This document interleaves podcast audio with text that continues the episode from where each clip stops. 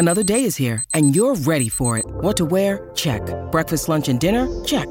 Planning for what's next and how to save for it? That's where Bank of America can help. For your financial to-dos, Bank of America has experts ready to help get you closer to your goals. Get started at one of our local financial centers or 24-7 in our mobile banking app. Find a location near you at bankofamerica.com slash talk to us. What would you like the power to do? Mobile banking requires downloading the app and is only available for select devices. Message and data rates may apply. Bank of America and a member FDIC. When you need mealtime inspiration, it's worth shopping Kroger, where you'll find over 30,000 mouthwatering choices that excite your inner foodie. And no matter what tasty choice you make, you'll enjoy our everyday low prices, plus extra ways to save, like digital coupons worth over $600 each week. You can also save up to $1 off per gallon at the pump with fuel points. More savings and more inspiring flavors make shopping Kroger worth it every time. Kroger, fresh for everyone. Fuel restrictions apply. Hey, hey, it's Conrad Thompson, and you're listening to Grillin' JR with the voice of wrestling, the Hall of Famer himself, the New York Times best-selling author, by God, Jim Ross. Jim, how are you, man?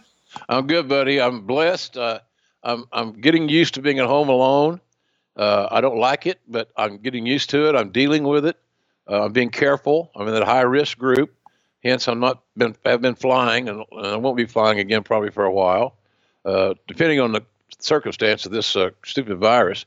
I had a great conversation last week. Tony Khan called me and he said, "Man, I, you can't get sick, Jr." And I said, "I know, Tony. I don't want to get sick." He, so he said, "I don't want you to fly for a couple three weeks. I want to, to see where this thing goes, and you know, I can't afford you to get sick, and I can't, you know, blah blah blah." I, I thought that was nice. Uh, so uh, I'm going to be doing some other work for them, and you know, the great thing about you see all these guys on TV that are broadcasting from their house, right? Hell, I, I did an interview yesterday, uh, this a few days ago, with the uh, afternoon show afternoon show on uh, in Las Vegas, and I, I did it on Zoom. was the last time you did uh, a, an interview on Zoom, Jim? Never, yeah. ever. Uh, but now I, it's a pretty cool little uh, gadget, quite frankly. Yeah. Uh, you know, so I'm, I'm, I'm, uh, I, have done that. So I'm, I'm, learning things as I go along. Uh, I'm working as we were talking before we started recording you know, both of us like to grill. You got your big green egg. I got my outdoor kitchen and the grill and all that good stuff. Uh, I'm having fun doing that. And, you know, you find when you go to the grocery store and the, the supplies of groceries are very limited, uh, you know, you, you end up picking things out that you normally would not buy. Right. And so I'm trying new things, uh, eating a lot of good protein and grilling it. And uh, so I'm making the best of the situation. It's like everybody else. We've got to be smart. And I think when this thing first came out, I was a little defiant, thinking, "Oh, it can't be that bad. Come on!" But it is. It is that bad, and we all got to be careful. And so I'm glad I'm not flying. I'm glad Tony Khan supports that uh, that that that that situation. And so, hey, I'm, but other than that, you know, man, I'm feeling good. I don't have any symptoms. Uh, you know, I wish I was doing more work for AEW, but I, I'm not going to be stupid enough to, you know, for me to go to Jacksonville, for example, I got to go through three airports and two airplanes. Right. It's just too much risk. You know, you're, you're, you're it's, a, it's a Russian roulette thing with your own health. And, and I, I can't afford that. I just can't afford to get sick at my age and, uh, and the situation as it is. So we just got to be smart, Conrad. You know, you're doing the same thing. You know, you're working from your home. And, you know, I like the fact you told that story where you every now and then you get in the car just to drive around and see what it looks like. so, uh, yeah, I, it's almost like a snow day. You know, you and I've lived in the South our whole life, and yep. uh, whenever we get just even an inch of snow, man, they just shut down town and nobody's on the roads, and it, it's sort of surreal to ride around and, and there's nobody open and nobody on the road, and that's sort of what Alabama looks like right now. It looks like a snow day, but you know, seventy degrees. Yeah, right, right, right. Well, hey, uh, we're all in this together, and I appreciate uh, the fact that we're getting a lot of great po- uh, positive uh, feedback uh, on uh, our new venture. Yeah, that started started about, about a week ago or so. So, and, I, and I'm I'm assuming I haven't talked to you much, but I'm assuming it's doing okay. Yeah, of course, we're talking about adfreeshows.com. Uh, of course, I've got five podcasts here now on Westwood One, one every single weekday. Of course, Grillin' JR drops every Thursday. But if you'd like to hear the show early and ad free, you can do so at adfreeshows.com. And had you already signed up for that, you would have heard this show last week because we're actually getting ahead uh, we've got free time right now, so why not? But we've also got yep. some great bonus content. You and I sat down and discussed the plane ride from hell, and you famously told me before we ever clicked record, you know, Mr. Perfect and Razor Ramon had jobs when that plane took off. Oh, Uh, so uh, it's it's a fun trip down memory lane. Of course, we've got all the great bonus content you could ever shake a stick at from Eric's Patreon and Bruce's and Tony's. We've also got all the stage shows from Starcast. So there's tons of content. If you're stuck at home and maybe quarantining, check it out. Adfreeshows.com. But I tell you, the way everybody I know has been passing the time this last week or so is reading Under the Black Hat, which is available now at jrsbbq.com. You can get a personalized autograph hardcover book, and it includes free domestic shipping on all book orders. It's jrsbbq.com. And Jim, you've been doing all kinds of media to promote this, and every time I take a listen, people are putting it over as if not one of the best wrestling book ever written. Well, I appreciate their their uh, feelings in that regard. You know, it's the it's the last. It's my last big hug to Jan, uh, a public hug, and uh, it's a. Somebody told me the other day. Uh, my buddy said, uh, "My wife read your book in, in a in a in a long night." I said, "Really?" I said, "Well, what'd you think about?" it? He said, "She said I didn't know Jr. had it in him to write a love story." Yeah. and I never heard that exact description of this book being a love story. But when you think about it, in my in, in sharing my memories and experiences with Jan uh, behind the scenes as the uh, talent relation head's wife, uh, or, or new stories. So this picks up this uh, this book picks up right where Slobberknocker left off. Uh, we got paperback Slobberknockers also at, at our at our site, and then I found out uh, uh, not that long ago, uh, as we record this, matter of fact, just a few hours ago, that uh, Under the Black Hat is uh, the number one sports biography uh, on Amazon worldwide. So we're doing all right, and I think it's a great representation for the wrestling business, and for the and if it's good for the wrestling business, then it's good for the wrestling fans. So uh, I, our, our, the pro wrestling is uh, is healthy. I don't, and so I say, oh my God, how can you say that? They have to do TV in a in an empty arena. Well, it ain't going to be that way forever. And, and uh, but the business is surviving. People are seeking it out, just like they're seeking out our podcast and all your podcasts. So uh, I'm, a, I'm I'm I'm happy. I'm happy that we're we got the book out. Uh, I, I, I this makes me miss Jan even more, but it's worth it because I think people are going to really love this book and find out things that they never dreamed ever occurred.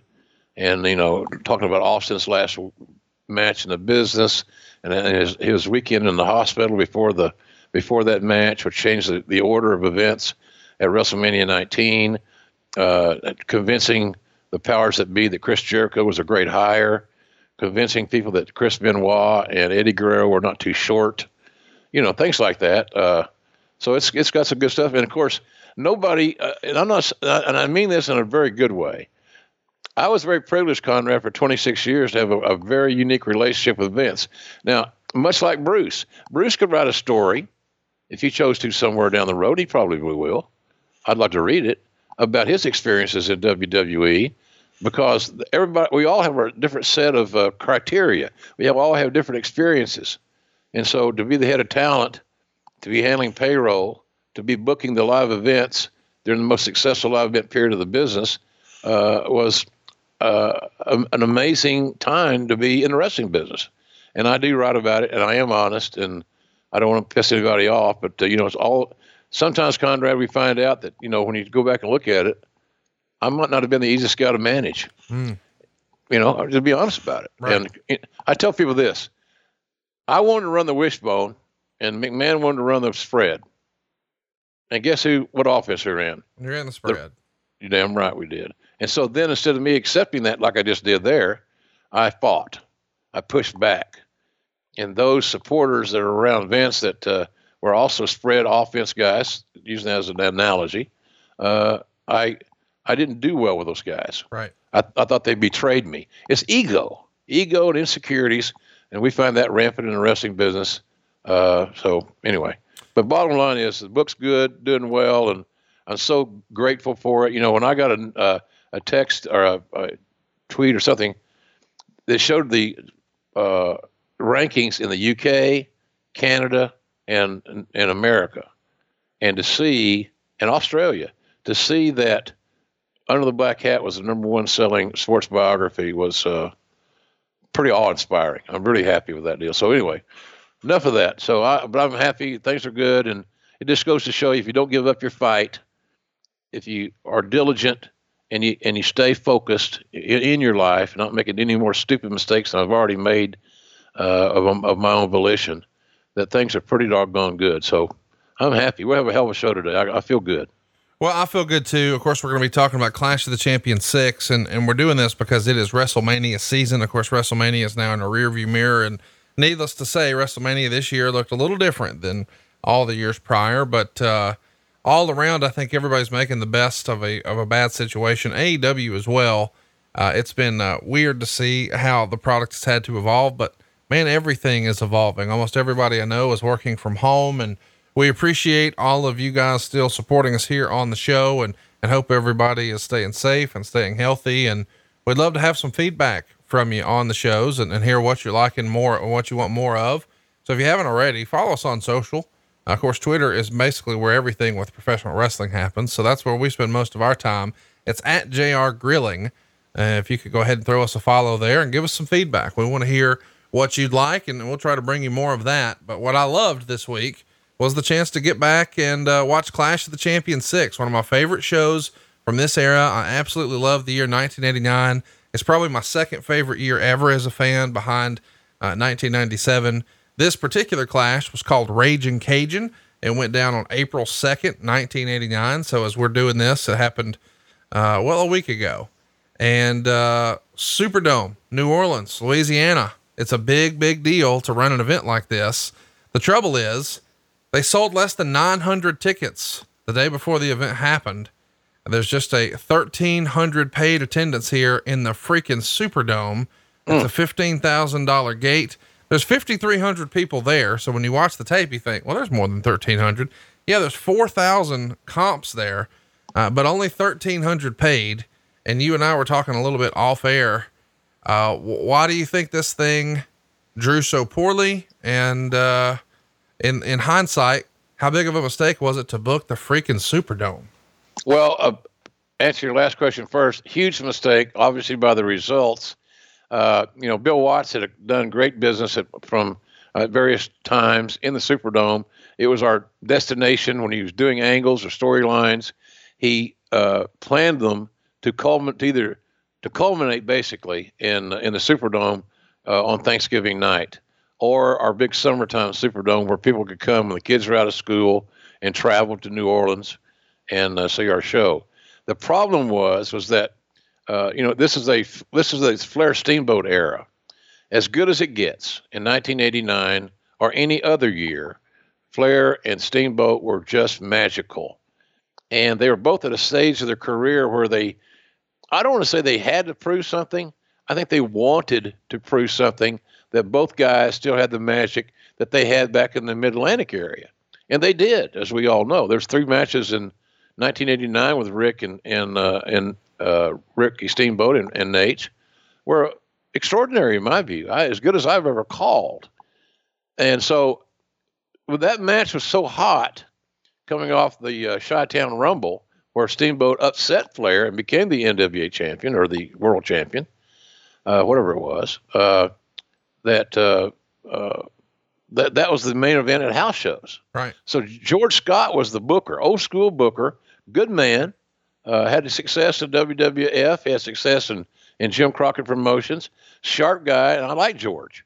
But George got, uh, he was so worried about that match being on free TV, Flair and Steamboat, that he didn't want us to promote it.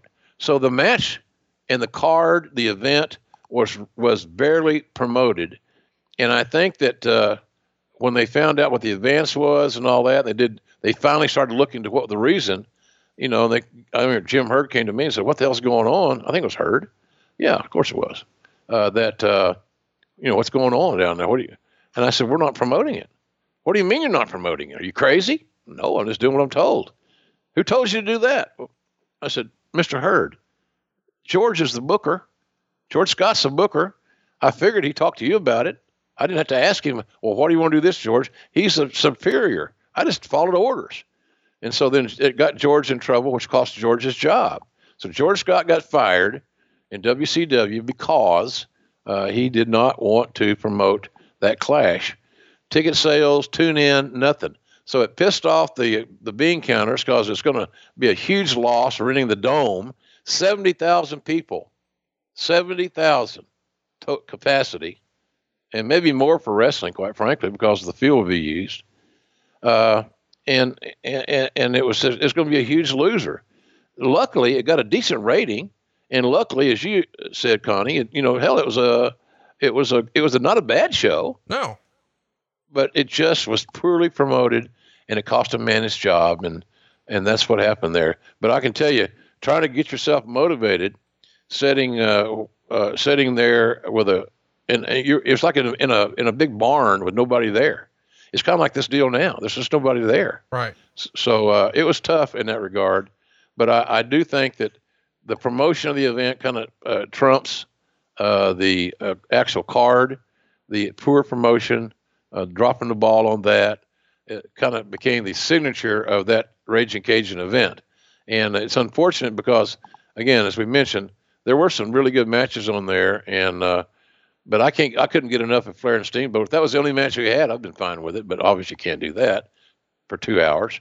But it was a, it was a, it was a dawning, dawning weekend uh, in New Orleans. It certainly wasn't like other uh, wrestling event weekends in New Orleans that I have experienced in the past uh, with Mid South uh, and Cowboy. Yeah, let's talk about that. You know, at this point, Cowboys, you know, sort of folded up shop, and um, one of the reasons I've heard is it was, you know, becoming a uh, a bit of a recession in the area. It was uh, in an economic slump, and you know, ticket sales for live events were were sort of starting to dry up. Why would why would anybody, if you know that Watts couldn't couldn't get it done, why would you think you would try to run the Superdome on such a, a short window? I, I say short window because it feels like if you're going to run a dome show like that, you want months and months and months of promotion. Well, the Right. Chi-Town Rumble happened February 20th. I mean, here we are not too terribly long after that, April 2nd. I mean, just over a month later and we're running a freaking dome. It just, it doesn't add up. yeah, bad leadership, bad decision making. Uh, I'm sure it was done with the best intentions, obviously, but you got so many uh, cooks in the kitchen. Uh, you know, this this thing had a lot of different uh, different agendas. George Scott believed that he had to protect the house show business, and by putting his main event at the house shows on free TV, as I mentioned earlier, was going to kill the house show business, which wasn't really good at that point in time anyway. Then he had the other agendas where you had TBS corporate wanting a, a, a television, a live first run uh, television broadcast that gets a number, that gets a rating. So they didn't care about what they from what we promoted. They just cared about the end results of, of the event because they, like anybody else that gets just a little bit of information on wrestling, they believe that they're capable and competent enough to book their own card and just as good as that. And they and maybe they could. Hell, I don't know. But bottom line of it is is that uh, we just we had a lot of uh, masters to serve, and sometimes all those different masters did not communicate. And this is a classic example, uh, another classic example of poor communication within WCW that really, at the end of the day, was one of the primary reasons uh, that they went belly up. We should mention, you know, when, when you're talking about George not wanting to promote, or he he wanted to run a house show business and not wanting to promote it on TV. The result is a 4.3 rating on TBS, which to this point is the lowest rated clash ever. And uh, of course, it's going head to head with WrestleMania 5, which is really a super show for the company. Uh, it's going to set all kinds of pay per view records. Of course, pay per view was in its infancy with WrestleMania 3. That was more of a closed circuit type business for WrestleMania 3. WrestleMania 5, it really leveled up from where 4 was. And of course, it's going to fall off a cliff for 6. So it is a big time show happening at the Trump Plaza. The clash goes from 3:30 until 7 o'clock. And I guess in theory, wrestling fans were calling this Super Sunday 2. Of course, Super Sunday 1 would have been when Clash 1 went head to head with WrestleMania 4. But a 4.3 rating, that's a rating that a lot of folks would be giving high fives about. But in this era, it was a different time and it's considered a failure, huh? Yeah, uh, well, it underdelivered. I don't. The art, artistically, it wasn't a failure, but uh, at the end of the day, the rating did not hold up. The house show, the uh, how, the attendance, I should say house show, the attendance was embarrassing. and I think as much as anything, that's what that's what struck stuck with me was that it was the, it was probably one of the few events in my life that I've ever been involved in that I wish I had not been. Uh, this it just was a bad bad uh, feel. It go in in a in an arena that big with no more people there than that. You could it just it was a bad look. It's a bad sound. It just did not uh, did not did not didn't work. So I, am in, I'm embarrassed about that one, quite frankly. Uh, but you know, nonetheless, we had work to do. We went to New Orleans and we did it. And the the, the thing I enjoyed most about that trip was uh, uh, charbroiled oysters at uh, Drago's. it always go back to food, Conrad, for me and you, right? Absolutely. We know where all the good eating is. Let's talk about what Meltzer said. He said, leading up to this show, uh, he put this in the Observer. The ultimate secret: the less said about the finances, the better. They picked the wrong city, the wrong building. I don't even want to get into how badly this thing has been hyped, but this is a TV special, and TBS has garnered good ratings for every clash with a lot weaker lineups and limited on air promotion. With the right hype, this is still the best day of the year for the NWA to run a TV show for ratings purposes because nobody is going to forget the day of the show by accident and go fishing. They may not want to watch WrestleMania, but those interested in the NWA will watch both. Uh, last year's show drew what is still the largest audience ever to watch an NWA telecast, even with the competition from both WrestleMania and the NCAA tournament. Just because the show hasn't been well promoted, well, it's actually barely even been mentioned. I don't see them doing the kind of ratings they did last year. Although with the main event they had scheduled, they do have that potential. Perhaps the late hype from the Friday night special will help the ratings a tad. They've got a week undercard and a three and a half hour show, which could mean trouble in maintaining the audience, but I can't see people tuning out before the main event. But the NWA is lacking momentum altogether. At the same time, if there's anything TBS has shown, it's the sense they've taken over this group, while almost everything has gone down, they've put together two great pay per view shows. Despite all the weaknesses, this could be a good show as well. It feels like Dave is very, very optimistic that, hey, man, everything else may suck, but this main event may be enough to save it. Yeah, uh, of course, you know, Dave is was a big fan, as most people that had any product knowledge was of the Flair Steamboat rivalry because it, it at one time it was just what they did in a territory was absolutely amazing, but the national audience never got to sample it. So it was the first go around for for somebody in Oklahoma to see Flair and Steamboat who might have had a match in Charlotte uh, or on Charlotte TV or whatever the case may be. Uh, but yeah, it was uh, it was uh, Meltzer liked that that main event, and he was hanging his hat like many of us were that the main event was going to get us back on the other side, come out whole on the other side, and uh, it unfortunately the rating was not good. Uh, you know, and I and I really, you know, my my grandma and my grandpa owned a a mercantile in Westville, Oklahoma for many, many years, decades since the 30s through, you know, 50 years they're in business. And, uh, you know, my, my, my grandpa always said, you know, you can't sell goods out of an empty wagon. And I use that a lot because I believe in that concept. But our wagon was empty promotionally. We, we poorly marketed. And so there are a lot of fingers to point. Why didn't TBS intervene earlier? Were they not watching the shows? where where the matches uh, at the Clash Six would be uh, talked about? I guess not, because until the very last week, until they discovered that the show had gotten no love, no promotion, uh, that you know we got to do something. And again, like I said, it unfortunately instead of solving a problem and communicating better, they just fired George Scott, thinking that's going to solve that George was the cause of this issue. George was not the cause of the issue somebody should have told him what they wanted to do because he was running it like an old school wrestling company. I'm not going to expose my main event that I'm booking around the territory, around the loop, and put it on free TV. You just didn't do that in those days. And uh, so that's kind of where we were with that thing. Hey guys, are you looking for a great Father's Day gift idea? I know I was, and I found it a couple of years ago with Paint Your Life. With Paint Your Life, you get a hand painted portrait created to fit almost any budget.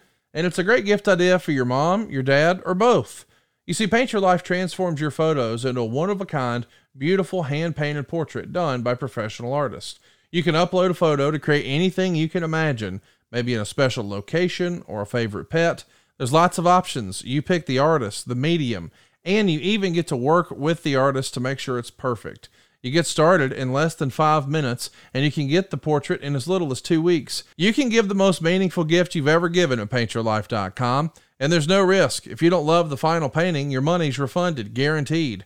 And right now, as a limited time offer, get 20% off. That's right, 20% off and free shipping. To get this special offer, text the word Ross to 87204. That's Ross to 87204. Text Ross to 87204. Paint your life. Celebrate the moments that matter most. Message and data rates may apply. See paintyourlife.com slash terms for details. Afford Anything talks about how to avoid common pitfalls, how to refine your mental models, and how to think about how to think. Paula, while certainly you can mess up on a million dollars a year, it is far less likely than it is on $30,000 a year. Right. I would meet wonderful people that were struggling with a budget that was super tight. It was 100% you need to make more money. Make smarter choices and build a better life. Afford anything, wherever you listen. Let me ask, and I know this sounds really simplistic, but I think you'll get where I'm going with it. How much of the failures in this sort of regime of WCW, I guess really for the rest of WCW's run, the entire time Turner owns it, perhaps, how much of that is based on it wasn't their money? I know that sounds silly, but Vince McMahon wouldn't have forgotten to promote his TV special. No. Uh, it, it's his money. He knew what he had in, in the rental agreement for the Superdome. So he's going to make sure he gets a return on that. But when you hire other people to be managers, quote unquote, but it's not their money and they don't have any skin in the game, that has to change the way they approach everything, does it not? Absolutely, absolutely. They, uh, that's why, and we've talked about this before. One of the great secrets of really successful bookers was that when they brought a top talent in, they made sure that top talent had a some role in that talent's creative, where you could refine an idea, you could you could build on an idea, you could you could you could communicate the keyword and and maybe blow that idea up and restart. But you wanted your top guys to buy into your creative concept for booking. So back in the way back in the day when Cowboy Bill Watts was the top babyface in Mid South and the owner and the booker, uh, his big inflow of talent was normally heels, and he knew how to build a heel. He knew how to get a heel ready for a big event. And again, the, the Superdome was a destination. So uh, whether it be the summer, as I mentioned, or the Thanksgiving night extravaganza that became a staple. Uh, so it, it just it, it was just a really a a weird like you, this is just wrong. It's like you're right about the money skin in the game, uh, and but the key thing was communication. Too many chiefs, a lot of cooks, whatever the cliche you want to use. It just was not good communication. And I always believed in my tenure there at WCW, which I did enjoy. You know, hell, I love living in Atlanta, uh, and I love working for Turner. The checks are always there. You know, you had you had benefits and as an employee. Uh, I, I really enjoyed it, but it was just a shame that you know we all collectively dropped the ball on that thing, and I certainly don't mind taking my share of the uh, the blame, but it just was embarrassing. It was just I look at the whole event. it was an embarrassment as far as pro wrestling is concerned. And Conrad, you're exactly right. Very astute observation. With McMahon have allowed the would, McMahon would not have booked the Superdome for the show TV show, first of all, and I don't know why we did. Right. I think the, the, fact that sounding like oh it's going to be big, it's going to be spectacular, it's going to be a real true extravaganza, it's can't miss television because it's oh, they're coming on the Superdome. It's going to be big. Well, you know they had to be very creative in how they shot that damn thing, or it would look like a ghost town. It looked like it looked like the uh, the the virus was also in New Orleans, like it is now, unfortunately, and uh, and, and we just went through the motions. I I, I just I hated it. I, I just thought very poorly of what we did, and but again, it was it's what's how we're talking about it. Let's talk about some other news heading into the clash here. Paul Boesch passes away on March 7th. We've recently touched on Paul Boesch a little bit here on the show. Uh, do you have any any funny or interesting stories about Paul? You, you've sort of said that maybe he didn't always treat you the best, and maybe he wasn't your favorite person. But was there ever any sort of funny Paul Boesch story in your life? Funny, I don't know. Funny, uh, you know, I always if you got Mr. Boesch talking about himself and his experiences in the business, uh, he was about as entertaining a guy as you can you could meet. His office in Houston, his old wrestling office in Houston was like a, a wonderful museum. and I always enjoyed going to Houston. You know, I, I, Bruce and I were hooking up at that point in time, and as buddies, and you know, we're young and, and goofy, and and uh, I, a new friend for me, and and I like Bruce then, I like him now, but nonetheless, uh, the food was good down there, and and they Bruce knew all the great places to eat or get to go food, bring in to eat. But boy, being a fan of wrestling, which I was and still am, to sit in that office and look at all that memorabilia. I remember he had the the death mask of the French Angel, and I thought that things like that just uh, were, just astonished me.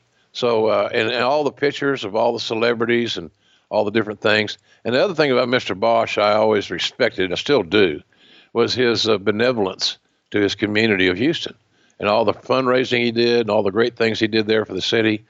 You know, I think I think uh, Mr. Boesch probably discovered Mattress Mac, uh, Jim McElvain, Mackle, what's his name, Mackle? McIngvale. McIngvale, yeah. What a nice man. Golly, I saw a tweet from him the other day uh, helping people get food and things in Houston. And that's, to me, that was, he learned that from Paul Boesch. Sure. Paul Boesch was just a tremendous uh, a civil servant, so to speak, within his community. So even though he and I probably had a difference in philosophy, and the fact that I thought we should change a few things, little things. We didn't have headsets when we did Houston wrestling. We did a stick mic. I had one stick mic, as I've pointed out, and we sat in, in folding chairs with no desk at ringside. And it was hard to hear, hard to communicate. How's your tone? How's your inflection? Because you couldn't hear yourself. So the little things like that I, I didn't like, but I, I don't want to say that at the end of the day that I just didn't like Paul Boesch.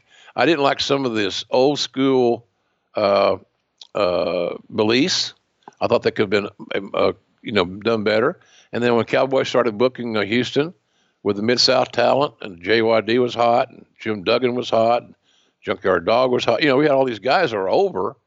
Uh, I thought that uh, we might have left some money on the ground, but Cowboy did a hell of a job, and and I think it was the most lucrative time in Houston wrestling territory uh, history. Now, if it wasn't, and somebody will probably correct me on that, uh, and Bruce may know. He can ask him sometime. But I think it was one of the most lucrative periods in Paul's run there as a promoter all, after all those years. But the bottom line, the thing I take away from the Paul Boesch experience for me was that Mr. Boesch taught me that it's great to give back to your community. And I think now in this era where we are now, this virus and stuff, it's a great lesson to take with you. There's, we can't do too much for our communities and those less fortunate that live in those communities. And Paul was a big uh, proponent of that. And for that, I've always uh, appreciated and respected what he did. Let's uh, let's talk about some other behind the scenes news and notes here. Meltzer would write: Heavy pressure has been put on everyone to sign contracts, and just about every key main eventer has re-signed the new deal, with the exception of Jim Cornette and the Midnight Express. Their deal runs out in April, I believe. Ric Flair and Sting have agreed to new terms, while the Road Warriors and Lex Luger are still locked in through the remainder of 89 through their existing contracts. Not sure of Windham's status, although talk is he's close to signing as well. The crew like Paul Lee, Dr. Death, Rotunda, Sullivan, and Steiner have all either signed or agreed to a certain price and are working out the details. Talk to me a little bit about this regime and, and now that, you know, the Crockett's are out, now it's Turner we got to get everybody under contracts. Did the boys, in your opinion, I know you weren't necessarily handling it at this time as part of talent relations for WCW, but do you think their attitude changed of, hey, these aren't just sort of mom and pop multi generation promoters. This is now a major corporate entity. I can probably get a little more money now. Yeah. And I think that, uh, uh, the fact that they got guaranteed contracts and that they were, they could take, uh, and they were on weekly, got their checks weekly uh, was a big relief to the household that these wrestlers lived in. Uh, so I think a lot of them were relieved that they, you know, look, wrestlers like anybody else, football players, wrestlers, actors, we, they always want to make more money. We all want to make more money, Conrad. That's that's part of the chase here is making more money, and and being and being able to provide better. pardon me for your for your loved ones. So I don't think it was a big deal, a negative deal whatsoever because uh, all those guys that signed could have gone to WWF if they'd have wanted to at that time. Uh, you know, Vince would have loved to take some of those stars. You think Vince would want to sign Sting or Luger uh, early on in '89? Of course he did. So uh, anyhow, I, I, that's that's the the way I see that thing is that uh, the talent's got some security, and some stability. Cornette and the Midnight Express's issue was Corny felt like, I believe, I'm not going to speak for him, that they were being undervalued and that a tag team uh, with two athletic, although although somewhat regular looking tag team, uh, and and the well they don't have the value. I, I never agreed with that. I thought the Midnight Express and Jim Cornette were one of the greatest assets that we could have had in WCW, and the fact that if even if, if they weren't getting a big push, which everybody wants, as we know, uh, that they Cornette was great to have on the booking committee. Uh, he's a great finish guy, good creative, good helping creative with ideas and things. And I thought that Bobby and Dennis, and then Bobby and Stan were, I, I, you know, you have to look awful hard to find a better heel team than those two cats. Uh, in that, the Midnight Express, they're they're just they set the bar, and they they revolutionized what being a smooth. I think you see that a lot in the uh, revival, the tag team revival when you see those guys on TV and WWE. Uh, I, that's I think those guys are influenced a great deal by. They both are Southerners. They both grew up, you know, watching uh, uh, NWA and WCW more than the, the other brands. So uh, it was, uh, I don't know, it was a interesting time, but I didn't have anything to do with the. I, I mean, I'm, I made some suggestions on what I thought guys would want or what guys would settle for, whatever word you want to put it. But a lot of those guys are making $156,000 a year, which means they got to check every week for $3,000. Right. So if you drew the house, you got, you know, that's one thing. But you're going to that money is going to be your money no matter what. You're guaranteed this money, and by doing it in, in 52 week increments, it's going to co- it's going to uh, make you three thousand dollars a week. And I think that was uh, kind of the normal number. Now, it wasn't for Sting or or for Rick, obviously, Luger. I mean, those other guys that got got more than three grand a week, obviously. But the, the bottom line is that most guys got the 3K a week, and so 156 was the magic number for a lot of cats and jammers in that in time. Let's talk about uh, this is all during the Jim Herd era, as you said earlier, and there's been lots of rumor around, hey, what sort of Jim Herd's rules were. He was going to change some things. I want to run through some of these and sort of let you respond. Uh, number one, all wrestlers, managers, referees, and other officials must be in the building one hour before the start of the card. I don't think that's unrealistic. Nope.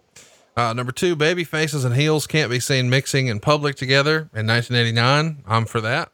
Yep, me too. Number three, no profanity on the mic at house shows or on TV, including using the word ass, butt, or whatever. Also, no off-color gestures either in TV, uh, in the ring on a house show or on TV. So, off-color gestures, you can imagine some sort of sexual innuendo or the middle finger.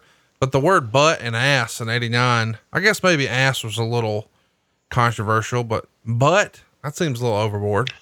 Yeah, I'm sure that was a TBS mandate just to say we're going to shut her down right here because if you give the guys an inch, they'll take a mile. Sure. So it was just that, just trying to govern the, the sophomore class.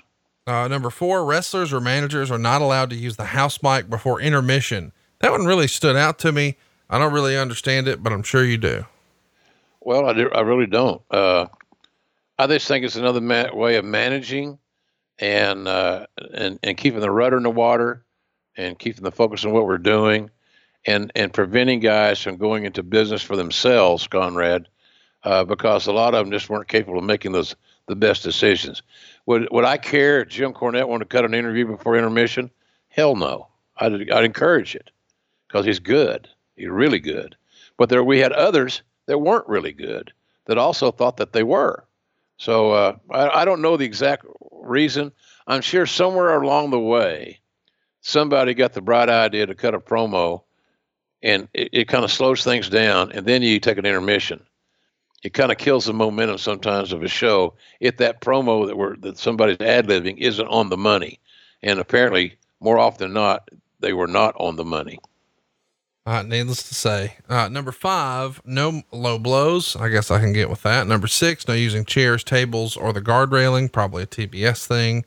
Yeah. Number Lawsuits, protecting their ass, CYA, uh, you know, so, uh, and the, the chair shots, you know, at, at the, you know, now that we know we know about CTE, that probably was a very good rule because it was a shortcut for a lot of guys.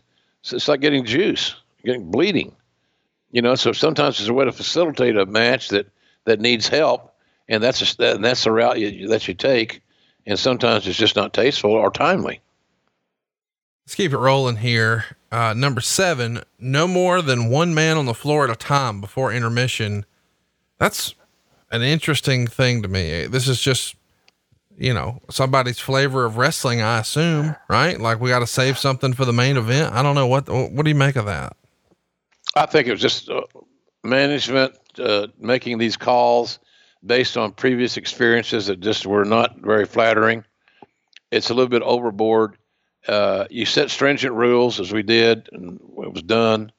Uh, and you hope the guys can will, will will comply with them. So there were some there were some stiff things that you're you're mentioning here, and you know I don't think I've ever seen this list. I've seen it back in the day in '89, but I, I kind of forgot this memo. Uh, number eight, no touching referees. Uh, again, I think that's uh, more about the presentation and, and probably not a bad call. Not a bad call at all. Referees aren't going to draw you any money. You're not going to wrestle the referee. Uh, keep the into this very day. Referees today are about as about as they've made them. They've neutered, most most companies have neutered their refs, and and there's also a shortage of great referees.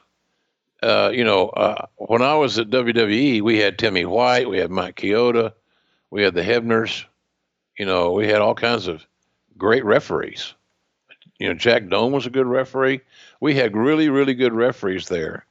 And then over the years, much like the managers, it's become a lost art.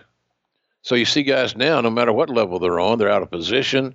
They look like they look like they're just a a, a side piece of the performance art of what's going on instead of representing authority. And because a lot of the boys just didn't respect the referees and uh, thought they get some cheap heat. So bumping, pushing, shoving. Look, how many times have we seen Flair push Tommy Young? Yeah. And Tommy Young pushed Flair back and Flair took a bump. He loved it. He loved it. The crowd loved it. But under these rules, that's a no no. Let's uh, take a look at some more rules here. Uh, number nine wrestlers must dress in collared shirts when entering and leaving the arena. Boy, this would give some guys some heartache when the WWE did it. What do you remember about this rule way back when here? Well, I think it's much to do about nothing. So we're saying that we don't want you to come to work wearing a, a Gold's Gym T-shirt and Zubaz. Right. We want you to look like you're successful and like a pro athlete, and uh, that was not always the case. Uh, and guys, they would just dress as casually as they could because they wanted it was for their comfort, not their image. Where they weren't worried about their image as much as they were their quote unquote comfort and looking or being cool. If I never see another pair of Zubaz pants in a in a formal like setting, when you come to work at a major arena and you're working for a company like Turner Broadcasting, and you don't look like you're an athlete, you're not dressed like it, you don't you're not dressed for success, it's a knock on everybody, and it, it takes the business down a notch. So, I don't I don't really have any problem with that collared shirt thing. I really didn't. I thought it was just when it was people, people were bitching about it. I thought it was just much to do about nothing, Conrad. Number 10, no spitting at any time on either TV or house shows. It's kind of weird. Well, yeah. Well, you know, it's, it made sense. It's, it's classless. And you, if you did it, you did it, you do it uh, maybe uh, sparingly to shoot an angle or something. Somebody spit in somebody's face or act like they did. It's just hygiene, you know, and obviously now we know that spitting is, is really, really weak and it's not safe and it's not classy and does it really work? Is or just is it just another another trip down the low road? Uh, next one here. This is uh, I guess you might as well call it the Flair rule.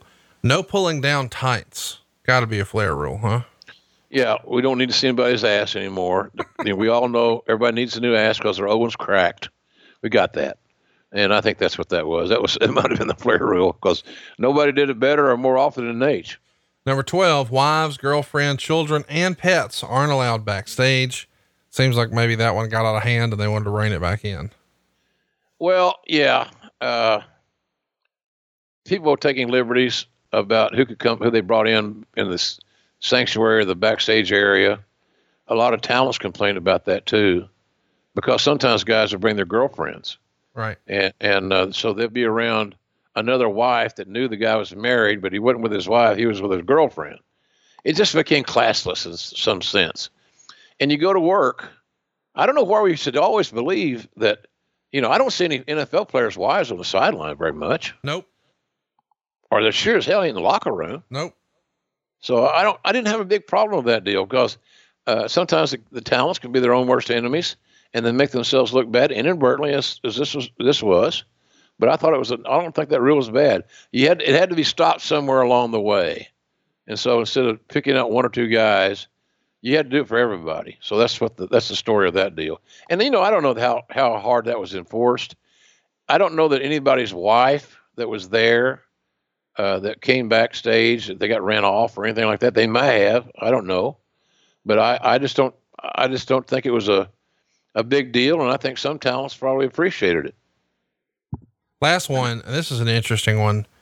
Uh, no long distance phone calls from the WCW offices in Atlanta by wrestlers. So the question is, who overdid it and ran up a big bill and got everybody's attention? Oh, somebody did.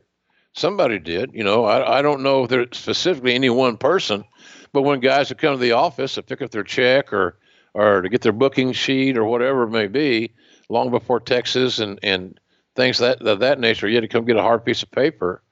Uh, everybody didn't have a fax machine. Uh, it wasn't on email. It wasn't email then to any degree.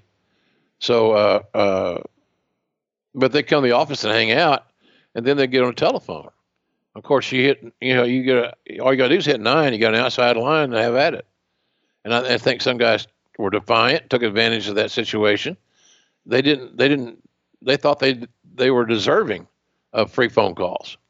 And I don't know where where anybody get that idea, uh, especially if you're calling long distance. And here's the deal, Conrad. Let's be honest about it. But, a lot of these guys are calling their girlfriends. Sure. They weren't talking to their wives. They weren't talking to their kids. How's their day at school, son? It wasn't that. I don't think anybody would have cared about that. But I think guys are just uh, they got away from uh, their home phone number, and the calls were unnoticeable by the significant others. So guys are coming in and and uh, doing their little romance, their side romances, and some and using sometimes the office telephone. There were look, there was a ton of people in that office. It took up a whole damn floor so there's a lot of phones on, on these, a lot of phones and empty desk. Yeah. You go to a cubicle, you sit down. Who, knows who you're talking to? Right. But I think the, the word came out that it was a lot of the guys were taking advantage of the situation, and they were. So I, I didn't think that was a bad rule either. Quite frankly, at the end of the day, there was a cause for all these things. Sure. And were they over legislated? Arguably, but they, they were there for a reason. Yep. And normally the reasons, Conrad, were guys, like I said, the boys sometimes are are their own worst enemy. Let's talk about another one of the boys. Meltzer would report Brian Pillman was given an early April start date, and three different names have been mentioned as possible tag team partners for him. One of whom works here, and it would be a disaster. Two of whom would be welcome newcomers. What are your memories of Brian's early days in the NWA, and did you play a role in, in helping him get signed here? I sure did. Uh, uh, a mutual friend of Brian and mine is Kim Wood. Kim Wood was a strength and conditioning coach for the Cincinnati Bengals. Of course, Brian grew up in Cincinnati, and played for the Bengals for a while. Uh, Kim Wood was a is a very very respected uh, strength and conditioning guy in the NFL for years and years. He was he had a couple of OU guys on his team, and so he he got my address I think from Meltzer because I subscribed to the Observer back then as well, and uh, so he started writing me he started sending me swag, and he then all, every time he would communicate with me, it was something about Brian in that communication. And so then I started looking at some tape, and I started getting requesting some tape, blah blah blah. And I love Brian. I loved his energy and his enthusiasm, his athleticism. He was a great student of the game. Uh, of course, the same old shit you get from guys. Well, he's not very big. Well, okay, all right, easy, easy, easy. Take it easy here. Uh, don't be everybody ain't going to be six three and two hundred fifty pounds. So yeah, I, I and I convinced. Uh, and when the other when the other guys in the booking committee saw Brian's work, we I had no pushback on hiring Brian Pillman there. I wasn't the hiring guy, but I could suggest people, and I did a lot of guys. I suggested Mark Calaway. I suggested Mick Foley. Uh, and I wasn't the only guy that was singing their praises. Cornette and I were on the same page on a lot of those talent acquisitions, believe it or not. So Brian was a was a, a unique unique kid, and I I had no issues hiring him and uh, getting him hired, and I don't regret it one bit. I wish it had ended better for Brian. God bless him. I'm proud of this kid, uh, Brian Pillman Jr.'s out there trying to do his thing, and it's not hard. It's hard to walk out of that shadow of your old man who was such a larger than life character. So, but Brian was a Brian was a keeper, and I'm sure glad that we we got him. So Kim Wood, then I worked the Stu Hart because Brian was working at Calgary at the Stampede Wrestling. So Kim Wood, Stu Hart, and of course Brian was ready to move and get to go from Calgary TV. I'm knocking it now. Ed Whalen was a great announcer there he always said that we're having a malfunction at the junction. So I love that for some crazy ass reason. So uh, Brian was ready to move. He's ready to come back to the states and and get his break on national television in America. So it was a it was a good hire. I'm, I'm really tickled that we, we we we made that connection and we Brian was perceived as probably because of his size, he might be better off in a tag. And if you're going to do that, you want to tag him as partner with somebody that's a little bit bigger than him. Right. So you can offset that size issue if there is an issue with a viewer. And I, I know, uh, gosh, you know, the best partner he had was Stone Cold. Uh, but uh, I think we, I think Tom Zenk was his partner for a while. And uh, the, the sad part about Tom, Tom had an amazing look, really good abilities, but I never could connect that that Tom was a a big mark, for lack of a better term, uh, with the business. He looked at it more of a job, and I, I just, I, I might be wrong there too. I'm not speaking ill the dead again. If people get pissed off when I do that, but just telling the truth. It, Tommy didn't have the passion that Brian did, and that soon showed. Let's talk about uh, somebody who had a lot of passion for the business. That's Magnum TA. Uh, in the newsletter, uh, Meltzer would report Michael Hayes will team up with uh, Jim Ross on the Saturday TBS show starting this weekend. So Magnum TA won't be around. It's a cold business. Of course, we're just a handful of years removed from uh, Magnum's tragic accident that brought his in ring career to an end. And it looks like TBS is going to be shifting gears here. Why was Magnum TA not the right fit? I think the fact that he didn't have a, a great deal of television broadcast experience, uh, they wanted that. He was also a babyface color guy, analyst, whatever role you, however you want to determine that role. I think that was a problem for some people because they were more accustomed to the heel commentator uh, and a, with a babyface play-by-play guy. The babyface play-by-play guy is almost a necessity because you got to trust somebody in the on the broadcast. You got to trust somebody, and if somebody's always making jokes in a negative way and not putting the talent over, I don't know who that helps. Uh, if you hear it on a steady diet of it, so to offset that to some degree, the play-by-play guy, quote unquote, has to be a baby face to some level, not a you know a, a syrupy, sickening baby face. But you got to be honest. You got you got to steer the line. You got to tell the truth in the context of the job. And so they had me for that role, uh, you know, I tried to fill.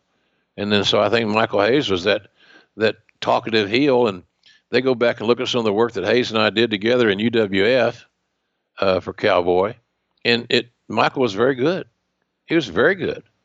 Uh, I'm sure if he was doing color today, he'd be better than anybody WWE's got.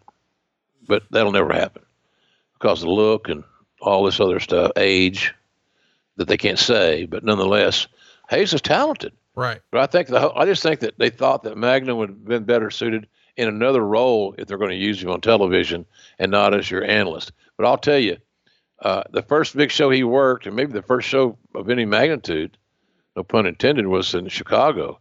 I thought he did a hell of a job. I thought he did a hell of a job. He followed me because, as he should have, because I was the veteran, experienced, and I was going to try to help him, and I did. And I still love the time I worked with, with Terry, and he's still a great friend. But I just think that the babyface role, him, him filling that role as a babyface, became a little bit challenging for the decision makers. Let's uh before we move on, I guess I need to ask: Did you see the the clip that popped off a few weeks ago of you and Michael Hayes talking when you were in a commercial. Yeah.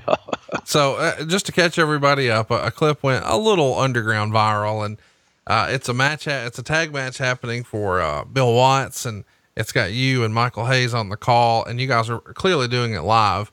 And you go to commercial, and during commercial, you both tried to pop each other with how many times you could drop an f bomb. It's freaking hilarious. Uh, does it surprise you to see any of that stuff uh, released and, and make its way to uh, to Twitter in 2020? Yeah, it does. I don't know where it was even where it was even stored or housed. I know there was a guy that worked at Cowboy that helped Joel Watts uh, building videos and producing TV and vignettes, named Bob Von Gertchie. And don't ask me to spell his name. I can spell Bob. I can spell Von Gertchie. I got no clue. but I think he had access to a lot of outtakes. And you know, when you do live TV, live promos, uh, different different environments, you're going to have some bloopers, uh, uh, as we know. And so I think Bob Von Gertchie, I'm not sure, I may be wrong about this, but I'm thinking Bob may be uh, one of the guys that he just kept all that stuff that uh, or filed it away or however however you do that. And uh, uh, but I am surprised to see that stuff. I seen I saw something else like that somewhere down the road, and it was embarrassing because I said some real stupid things. Uh, I don't know, kind of very sexist and uh, chauvinistic. Imagine that. Uh, so I've seen it before, but that was a new one where we were f bombing it. We're just having a, we're just riffing. Yeah, we're at, we're ad libbing. We're just we're in a break. Uh, and you and, guys are having fun, and it was you could tell you were having fun. That's all we were doing. But I never expected to see that again on. Uh, never thought it would live to see that a, a, a, day, but it did, and I got a lot of feedback on that deal. I I'm not real proud of it. I don't want my grandchildren to see Grandpa f bombing his way through life, but it was it was kind of funny, man. Let's talk about Sting. He's going to win the TV title for Mike Rotunda on March 29th, but the match the match was said to be so bad that they redo it the next night with Sting winning the title. Uh, and this is the match that aired on Saturday night. You don't hear about this very often. What made this match so bad, and, and how common was that? Where it's just not what you were hoping for. Let's just go do it again. Now, uh, I, I lost you somewhere there. What happened? Apparently, they did a title switch for the TV title with Mike Rotunda dropping the title to Sting. Yeah, but they didn't. They didn't like the match, so they redid it the very next night. Well, you had that luxury, and if we if it, that happening was only for one reason, to protect Sting. Right. That, that's all, and not to knock Mike Rotunda was a damn solid hand. He kind of guy you want on your team, by the way. Uh, but that that was all that was. They didn't have a good they didn't have a good outing. It was probably overbooked or underbooked, depending on your perspective. And uh, Sting was the going to be the big money player and so protecting Sting was uh, was paramount. And so I think that's the only reason it was re- retaped is because the first match and the view of the decision maker sucked. Meltzer would say that Ranger Ross is going to debut on TBS over the weekend and looked a lot better than he expected. He says that he's working really hard to make his big break work. But the trouble is, he's about four years too late on the Super Patriot gimmick. He's also excited to see that Keiji Muto is going to be debuting as the Great Muta but he finds it interesting that he's going to be um, the son of Kabuki and blow the green mist and make him a heel. He felt like with his hot move set, he should have perhaps been a baby face. We've talked yep. a lot about Muta. What about Ranger Ross though coming in? Uh, he has almost like a GI Joe persona. Maybe Meltzer thinks uh, with Sergeant Slaughter getting hot with that, maybe a half decade prior, this is a little late. And Meltzer on that situation would be right. Uh, Ranger Ross was a, uh, I think he was an, uh, a legit Army Ranger, African American guy from Georgia, uh, good physique, athletic physique, not not overly muscular, but very athletic. A really nice guy. I just think he was hit with a he was saddled with a very dated TV persona, and as a result of this being dated, he just never got over. So, uh, wrong gimmick, wrong time but a really nice guy, and uh, just you know you appreciate what he did for our country. But he, he his his gimmick was was just had already seen its best days, and and sometimes you just can't resurrect those when they when they when the when the when the lightning goes out and the, the power's off, you can't see nothing. It's just nothing not there. So he was a really good guy, and I wish he could have got over. But when you look back at the gimmick, the gimmick was uh, was way past uh, the shelf life was over for that particular uh, GI Joe type thing. Some big news happens right before the clash. Jim Cornette and Stan Lane leave the NWA, but somehow Bobby Eaton winds up sticking around. Um, lots has been, lots has been written about this. It's been discussed a lot, not only in Jim's book, but on all his podcasts. And, uh, but I've never really talked to you about your perspective of this. It does feel like uh, Meltzer even classified them leaving as an almost an inevitability.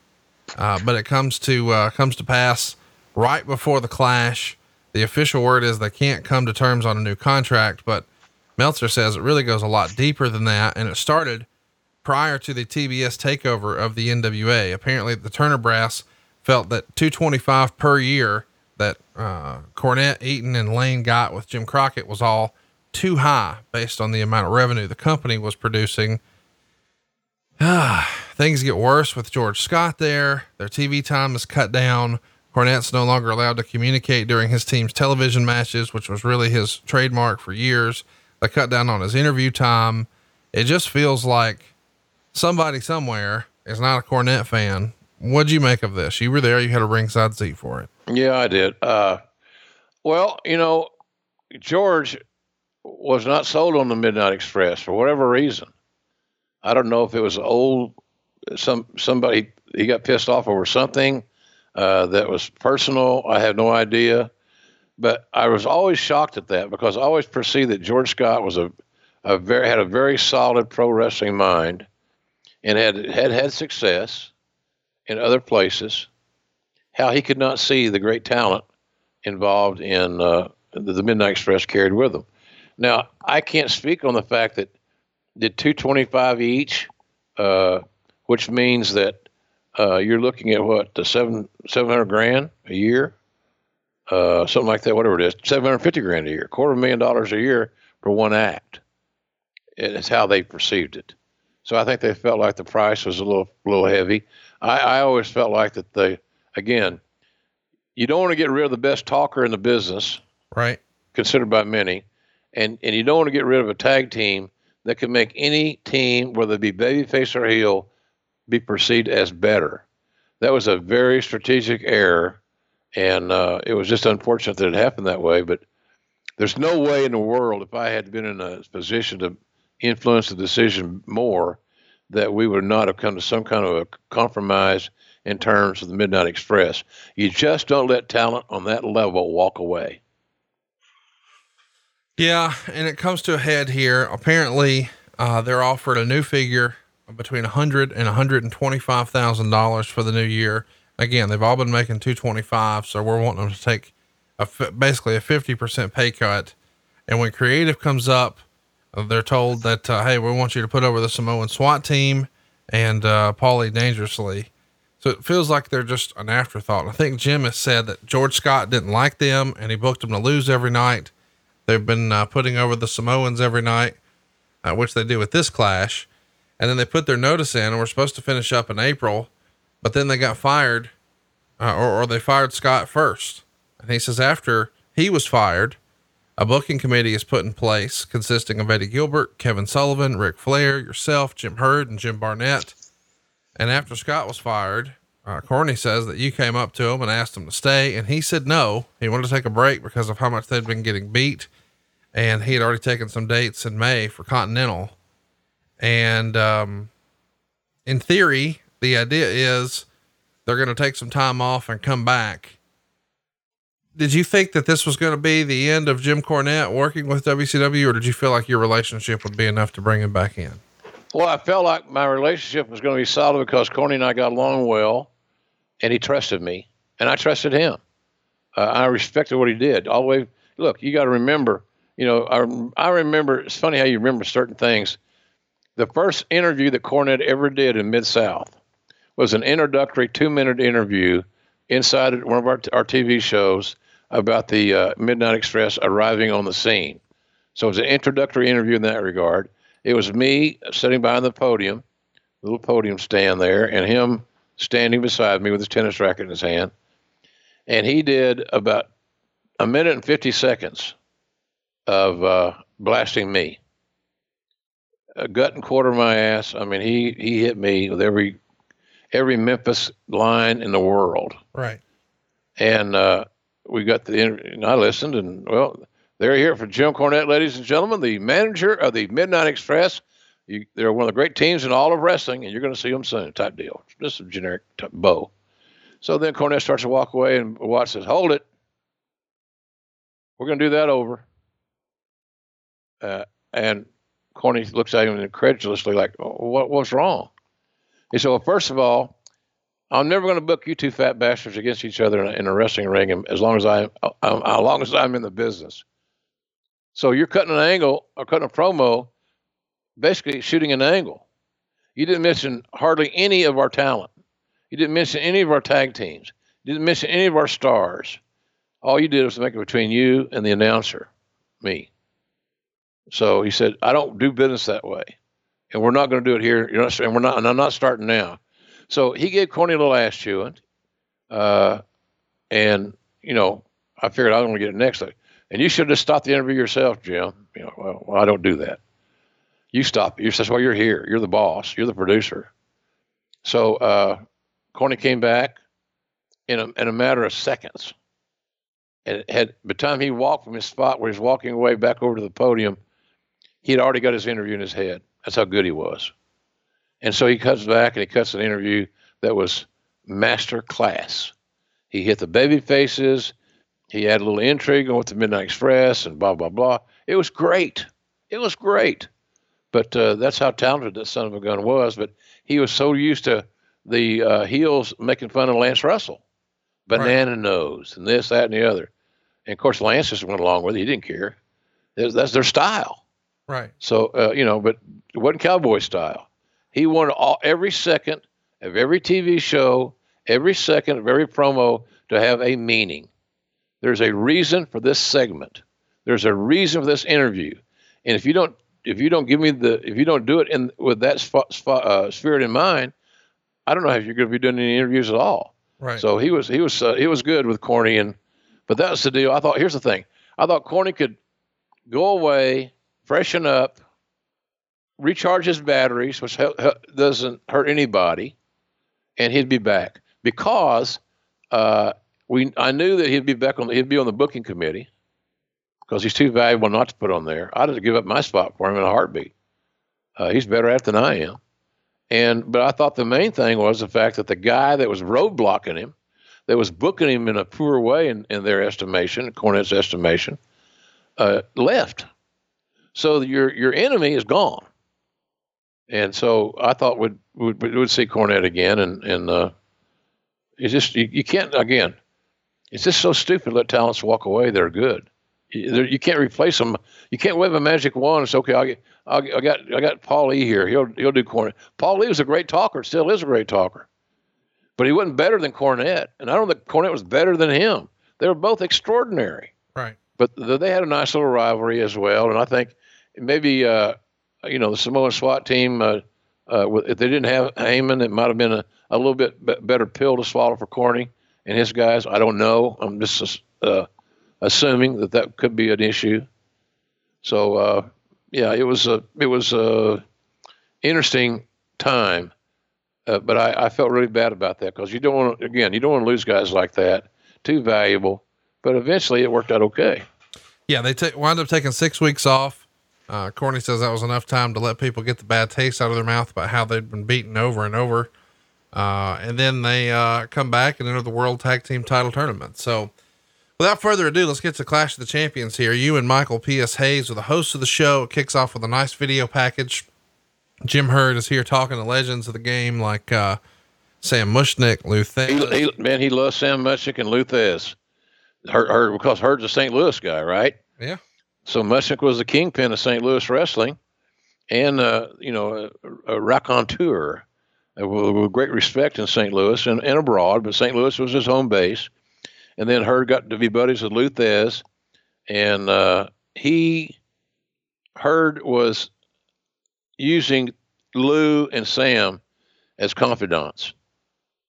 He was using Lou and Sam as sounding boards and looking for direction. And although that was a respectful thing to do, you, you kind of got to take all that with a grain of salt because they're they're going they're playing on what worked in the in their era, and styles changed, right. you know, and all, all this. So I, I, and I, have been, hey, I've been involved in these meetings. I sat and had drinks with Herd and and and and, uh, and Sam. Herd called him Sammy. I never heard anybody call Sam Sam Sammy. And then uh, Lou, uh, Lou was coming around. And of course, here's the deal. In all due respect, I love Lou Thesz. I mean, my God, he's Babe Ruth. Uh, but he's like any other ex o- older wrestler. He's looking for work, not necessarily to wrestle, but to do something. And uh, and I and I got no problem with that entrepreneurial uh, feeling. But the Sam and Lou were big influences to Herd in his early days there. Let's uh let's talk about the first match here. Uh, before we do, I guess we should mention you guys do the national anthem on the air. It feels like a much more major event to me when you see the national anthem, uh, at least in this era. What'd you think? Yep. Oh, I totally agreed. It made it feel more like a sporting event. And the thing that, that in the beginning, even though we were, were swimming upstream with Turner Brass, we were trying to distance ourselves from the product that WWE was doing. Not that their product all sucked, just that we needed to be different. Uh, we needed to have a different presentation, different feel, different texture to our brand. And uh, then all of a sudden, you know, we Herd has this idea that we've got to be more like WWE and that's why we had the hunchbacks, and the, that's why we had the ding dongs. Uh, you know, all that shit. It was just horrible. Uh, but that that was that was a story there, Conrad. Is that you know, uh, Herd was uh, very influenced, oftentimes by the last person he talked to, and I know that on the phone he talked to Lou and to Sam a lot. Let's uh, let's get to the first uh, tag team match here. It's the Samoan SWAT team taking down the Midnight Express. They get a ton of time, twenty minutes and thirty two seconds. It comes when Fatu hits Bobby Eaton with the telephone. Of course, it's Big Paulie dangerously. It's brick phone, and get the pin. Meltzer would say they put these guys on first because they wanted a hot match in the first thirty minutes and wanted a hot ac- action sequence going into the hour, so people didn't turn off to another station. The stuff was solid, but it wasn't as good as it could have been. The crowd was arriving as the match went on, which kept the match from being good early. And uh, he says the heat came up good at 17 minutes. they're building for a uh, a double team on Stan Lane and get a bunch of near falls. A hot tag at 19 minutes, and then the rocket launcher, and then of course we see the uh, the big phone wind up in Fatu's hands. Bam! There's your finish. Three stars. I think the Samoan SWAT team, for whatever reason, are not remembered all that fondly from wrestling fans. You almost never hear about them. You hear about the rock and rolls, you hear about the Steiners, you hear about the Road Warriors, you hear about the Midnights. But the Samoan SWAT team, for whatever reason, didn't click with this generation of fans. Why do you think that is? Hard to say because I loved them. I thought they were believable heels. They were big, athletic, 300 pounders. They're not the kind of guys you see walking down the street all the time. They had uh, Heyman as their manager, who was extraordinary. I don't know why they weren't weren't respected as much as they should, and it may be just simply because we never got to see the the necessary side of their personality because they didn't do promos. Uh, so that might have been an issue looking back at it in hindsight. But I don't know. They, if you didn't like them, it had to be something about their charisma or something along those lines because their work was solid. Yeah. And it was, and they were, they, and the, the thing I always say about heels, great heels have the ability to feed a great comeback, a, a multiple bump comeback. It's not one punch, boom, that's your comeback. Uh, you feed the comeback. You get a hip toss, you get a drop kick, you get a body slam, you get arm drag, whatever the case may be. But you're you're feeding the comeback. To be able to do that, you got to be athletic, and you got to be able to get your big ass off the canvas and feed back into the baby face. And uh, they were great at that. They, they they they were really good at setting a comeback. They get their their serious heat because it was believable. You couldn't see through their stuff. But then when it came time for the baby faces to, to fire back up, that's what you got. And also in this match, the Midnight Express were perceived as heels. But and the reason for that being, and, and all due respect to uh, the, the talents in the ring, was Cornette. Uh, he was the heel. I'm a heel, God damn it. It's a one man show with him. Yeah, pardon me? It's a one man show with him. Yeah, well, he's that good. Uh, he's that good. So I that may also te- made the match a little bit more tepid. I would have given it more than three stars because I really really liked it, and uh, personally, but I like both teams a lot. I like tag team wrestling, and the fact you had a young Cornette and a young Heyman. Yeah. Uh, you know, was kind of cool. And looking back at this show, is seeing those guys there and their and their baby faces uh, was kind of cool. Next up, we've got the the Great Muta pinning Stephen Casey in eight minutes and eleven seconds. It's a moonsault press at the finish. Meltzer absolutely loved this. It's only eight minutes, but he gave it three and a quarter stars and called it an incredible one man show. Uh, he would write the uh, the write up as the opening entrance was great. Muta blew the green stuff in Casey's eyes at the start, and then proceeded to do every great move in the back, including a backward drop kick. Uh, he, he meant book there. Uh, a handspring elbow dive outside the ring, no less. With the right way of using Muta, he can be the Jimmy Snuka of the 90s, as he's actually a ton better worker than Snuka was in his prime. Uh, a few too many nerve holds in the middle, and they didn't need to go this long, especially in hindsight, uh, when they had the can matches with Sting and Luger because they ran over on time. He's really, really impressed with Muta, and I like the uh, the idea here that he could have been Jimmy Snuka of the 90s, but unfortunately, they're going to go the heel way. You watched it this week back for the first time in a long time. What'd you think? I think that uh, Great Muta should have been the champion. I think Great Muta would have been that would have been a great uh, element to add into the Flair, Sting, Luger uh, championship uh, scenario.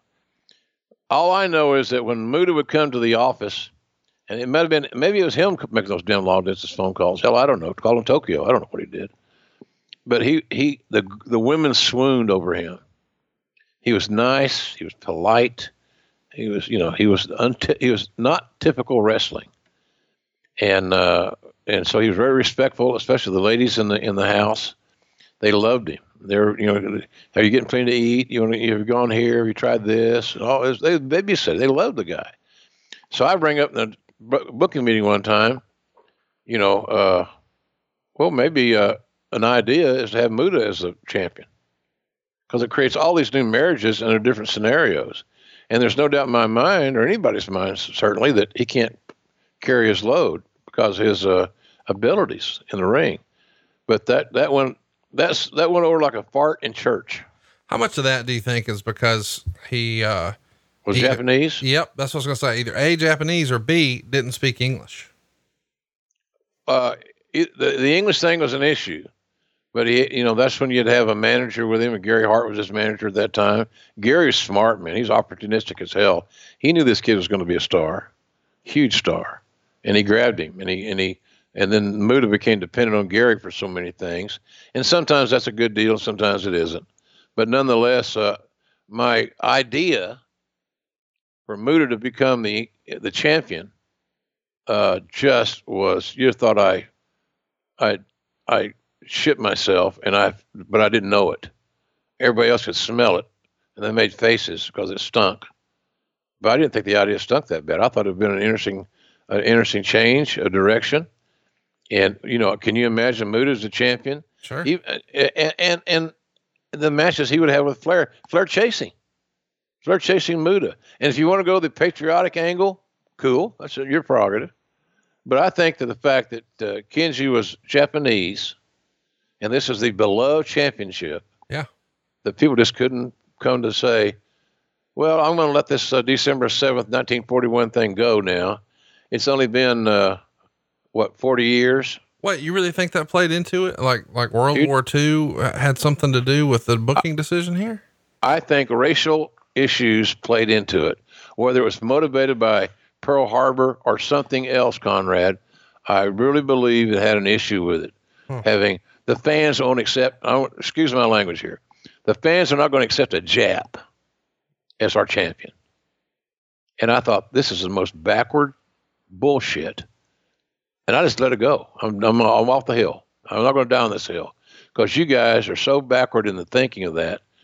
And and no, look, is anybody going to say that? Oh, they said that one thing I said. I'm not going to say it again. Right. But bottom line is, is that it was not it was not the best decision for the company. And I said this many, many times. It takes a very special talent that's active on the roster who's still performing to be a part of any type of uh, creative scenario. And yes, I know that we had that same scenario in AEW. I get it. I, I'm there. I'm with you. But those kids are have a different mindset. They're not as tainted. They're not as they're not as influenced uh, as they're not as political. So, uh, and, I, and I mean that in all sincerity. But we didn't have that objectivity all the time in the booking committee. Everybody had an agenda. Everybody had their uh, their side of the aisle. Everybody had their their cohorts and guys they needed to protect or to build or whatever. And then if you weren't on that, you weren't politically correct, or you weren't on the you weren't in the right side of the aisle, as they say, then uh, you're just SOL. So it was it was a tough scenario there for me, Conrad. I just to me was yeah, he was young, he was vibrant, and look, part of his getting over could be learning to speak English. Right. People would have empathy for him. He's trying. He's here in our country. He's from a foreign land, and he blah blah blah. And then of course he goes back to Japan and becomes one of the greatest stars in the history of the country. Of the country. So I, I've always thought that we missed an opportunity there with with Kenji, and uh, he was just that good. His knee before his knees all got crappy. And first guy I ever saw do a moonsault. And uh, the, well, I take that back. He's not. Chavo Guerrero Sr. was the first guy I saw do a moonsault. But Kenji did it very, very well. And uh, again, the ladies loved him. The guys knew he was tough. He had that little martial arts Bruce Lee thing kind of going on. Uh, it was just a, to me, it would have been a fun experiment, but never got the chance. Yeah, what could have been, man. Well, let's talk about what was in the next match. It's uh, what Meltzer would call the junk food dog, pinning Butch Reed nine minutes and 56 seconds. Uh, Meltzer was never too kind to JYD. He says that lots of stalling and both guys still blew up within four minutes. This belonged to WrestleMania 4. Uh, long rest holds to get the win back, but JFD still didn't get his win back. Ultimately, uh, we see that JYD gets the win, but Meltzer gives it a negative one star. But here's what the real story about this was to me. Meltzer wrote, Dog missed something like eight shows in a row and was said to have been fired, but returned on Monday in Chattanooga, and they wanted him on this show because they thought he'd draw fans in New Orleans. If it was 1983, he would have, but this isn't the same wrestler, nor is Reed. JFD's ring entrance was a time consuming and complete and total disaster. Match was horrible, saved only by Michael Hayes' smartass commentary. Chat me up here. Missing eight shows in a row, but we still think we need him for New Orleans, even though we've only sold 900 tickets. Good management, huh? Good, good uh, instincts for everybody. Hey, uh, in 1983, he would have sold tickets. He did sell tickets in that very venue. He sold 20,000, 25,000, 30,000. But he was he was featured. He gave the African American fan a reason to come because he was an African American hero that was making them proud. And he had so much charisma that he quite easily crossed over into the Caucasian fan base as well. But those days were six years ago. And and a dog had had quit training to any degree. He, like you said, his cardiovascular training was was horrible. The best part of his match was another one bites the dust when he comes to the ring and doing his little little uh, dance but it was a it was bad booking. I felt I felt so bad for both those guys because in that very arena, in that very state, they killed it. They had right. killed it before. But again, even if we had even a dog was on the card, we're, we're back to that we can't sell goods out an empty wagon concept. Nobody knew who was on the card. It was a clash of champions, and the one thing they promoted finally was Flair and Steamboat rematch two out of three. They made it different because I think they made this match two out of three falls. Uh, but anyway, uh, it just was poor poor booking. And I got a little inside there. Ernie Ladd gave me the nickname the Junk Food Dog. That was my nickname. Uh, and I hit junk food. You know, let's play some dominoes. Okay, Ernie. Okay, big cat. And Ernie and I had a great rivalry going in dominoes. Heads up dominoes. we'd do our TV meeting with Cowboy on Tuesday. About 8:30 or 9 o'clock, he'd get sleepy and cranky and hangry. And so Ernie and I would uh, excuse ourselves. We'll go to my room, have a downstairs room next to Bill's, and we would I would, would open the little patio window because both of us are smokers, and we smoked that sun bitch like we was Cheech and Chong in there, man. And we played dominoes at three, four o'clock in the morning, and uh, it was just a what a what a what an amazing life I had in that regard. Playing dominoes with Ernie Ladd on Tuesday nights, every other Tuesday night was a Awesome. blessing for me. That's awesome. Yep, good, a lot of fun. Junk food. He said, "You got to eat better. Junk food. You're getting fat. you like the dog. Now you're the junk food dog. Okay. Cowboy loved that too. But it was a great. We had a great rapport, and the decision making was done by two guys, Ernie and Bill. I was there to take notes, add a little something if I had something, or suggest things if it was there.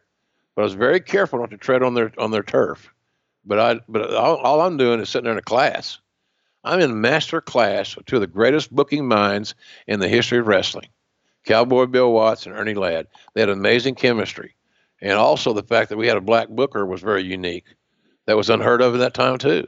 We had a black booker and a top babyface in the territory was black. So for Watts's all the Watts's trials and tribulations of being uh, a, a racist uh, and the, all the Hank Aaron shit and all that stuff that went went down, he, Bill was too outspoken, obviously, uh, but he was not. He didn't hate black people. He, he he loved Ernie like a brother. He loved Dog, and when Dog left to go to the WWF at that time, it broke Bill's heart. So uh, that's when we started having contracts and guaranteed money, and uh, it took the incentive off a lot of guys because their downside guarantees are all they needed to make in their mind.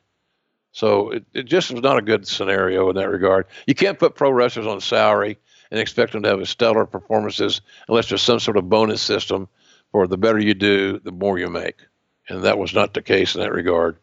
So anyhow, uh, I I felt bad for those guys. I, I really did. It was just, and I think and you made a comment about Michael Hayes' commentary. We both knew it stunk. We got to do something here because we're doing a TV show, and what the fans are seeing isn't compelling. We better add some verb, uh, some some verbal contributions that'll make them stay tuned for a little while longer until we get to the better stuff. Well, the better stuff is not next. It's Bob Orton pinning Dick Murdoch in nine minutes and 33 seconds when Murdoch goes for the brainbuster, but Gary Hart trips Murdoch. Orton falls on top. Meltzer would say this match was awful, but there was a reason. Apparently, they were supposed to go 15 to 16 minutes, so they started out slow. The first seven minutes were horrible. Then all of a sudden, they got a signal to go home early and had to go right to the finish. Still, Murdoch looked bad, half a star. I know that George Scott has just been fired. Um, who would have been timing the show? Why are we running into timing issues so quickly here? I don't know. I can't remember who did the gorilla positions at that time. We had big time. This this show got very heavy, very heavy. Uh, it was a scramble to get the entire Flair Steamboat match on, uh, and it was just it was bad. It was a bad night, Conrad. It really was a bad, unorganized.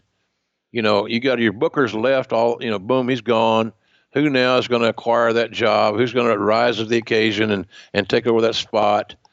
It just so much politics going on and insecurities and shit like that that that it was just a, a bad day, a bad, bad, bad day. And you know, again, I'm embarrassed to be a part of it, quite frankly, on, on some levels. Let's talk about the uh, the next match here on the show. Steve Williams, your old pal Doctor Death, and Mike Rotunda are going to capture the NWA Tag Team titles from the Road Warriors in 11 minutes and 40 seconds. When Williams pinned Hawk in a screw job finish from a newly heel referee, Teddy Long. Meltzer would say the finish sounds a lot better the day before the card than it actually looked when they actually did it. It cracked me up because Jim Herd, as the show began, paid tribute to guys like Sam Muchnick and swore to uphold the credibility of the NWA, and then pulled a heel ref, ref bit that Sam would have rather had a heart attack than have done. Right. Uh, ultimately, Meltzer liked the match though. He gave it three and a quarter stars, but uh, it's a fast count here that gets the uh, tag titles to switch. What'd you think of the creative, and, and what do you make of Meltzer's comments about Sam would have rather had a heart attack than do this? Well, he- Meltzer probably was right about Sam, you know, being upset and not happy with that uh, with that finish. Uh, Sam would never let that finish go down.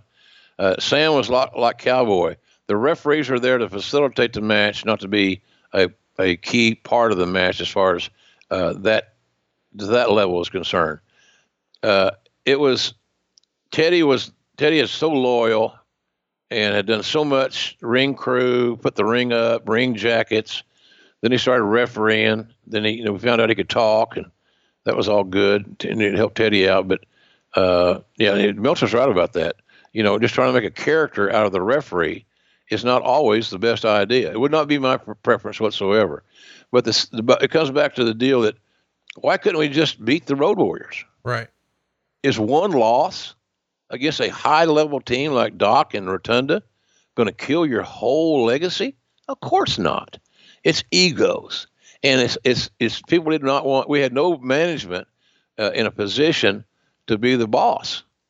So uh, all of a sudden, you got to come up with finishes that, that, uh, and we've already talked about finishes here. Look at all the interference, all the little, little, uh, funky little finishes uh, that they that we did on that show to protect guys. So you're not getting anybody over if you're over overtly trying to protect another another entity in the match. In other words, beat me with your best stuff. So for Doc and Rotunda to have to cheat, cheating to win is a different deal. But the referee thing was taking it too far. But again, it was protecting LOD, and I'm sure LOD would have had no issues pinning uh, Doc or getting pinned by Doc or Rotunda. The bottom line is this: without being a total wise ass, there wouldn't have been a whole lot they could do about it. Right.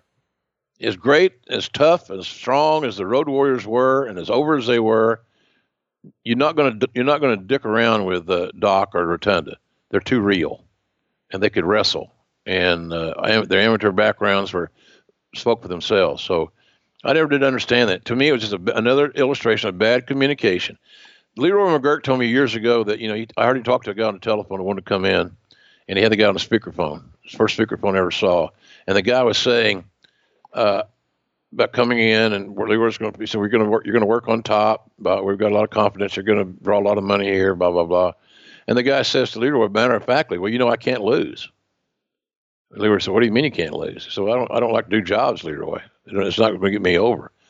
So all of a sudden, Leroy says, well, if you got a problem losing, I don't have a bigger problem with you winning.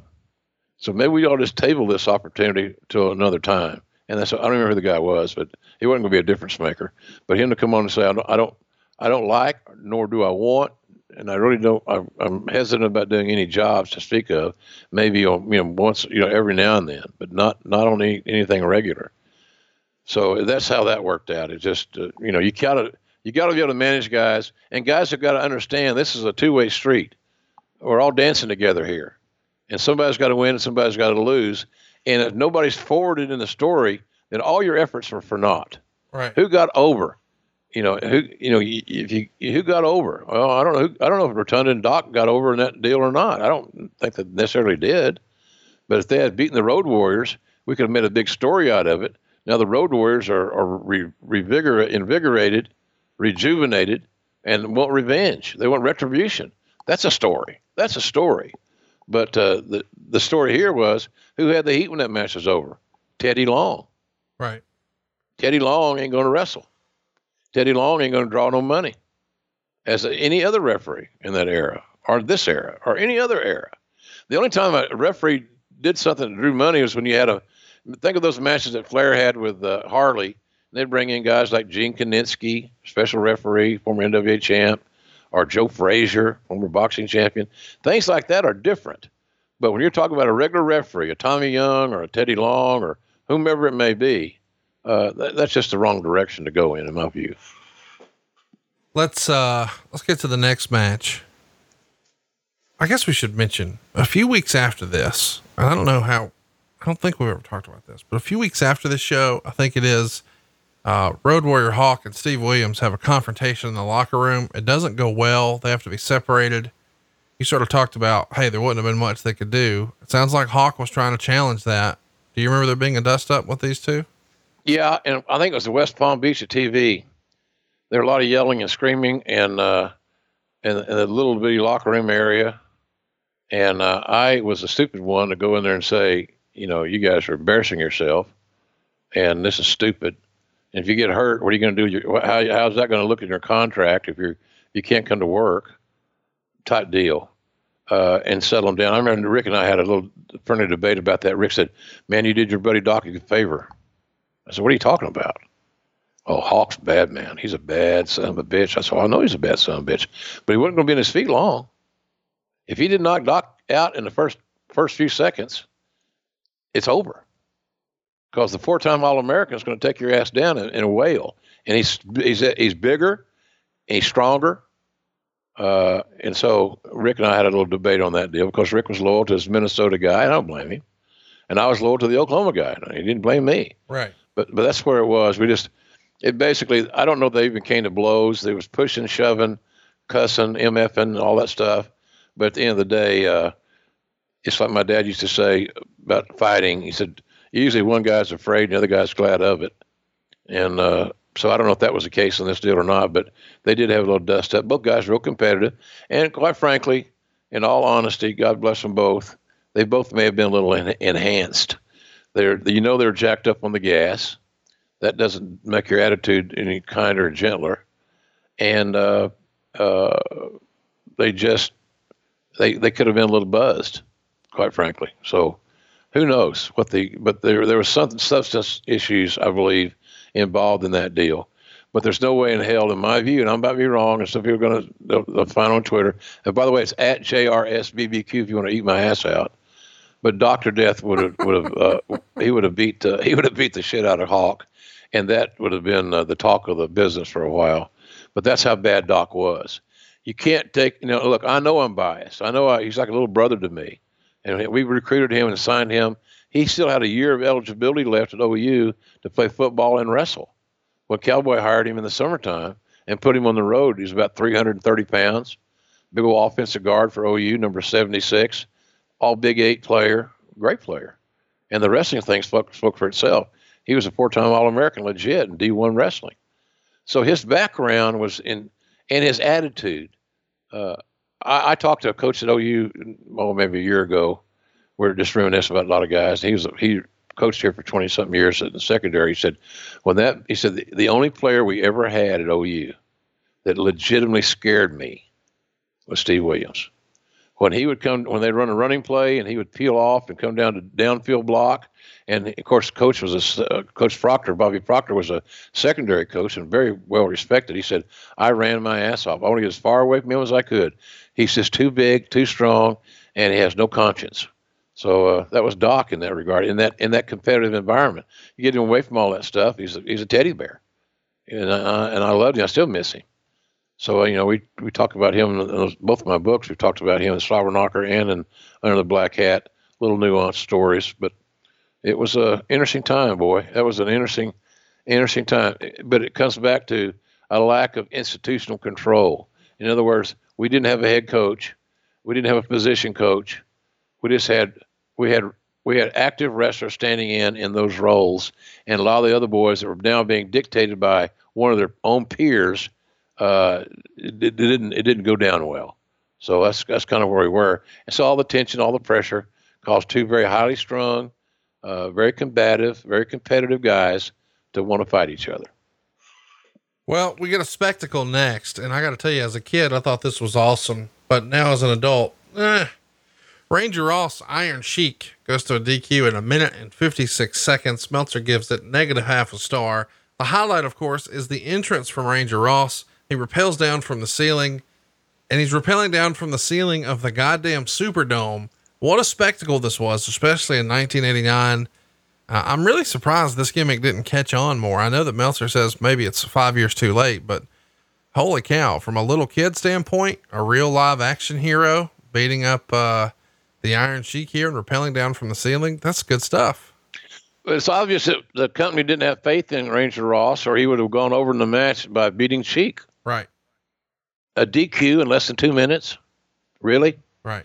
The two minutes were because all their time got cut because everybody were running out of time, which I also found to be somewhat incredible, incredulous because what if we went over a little bit?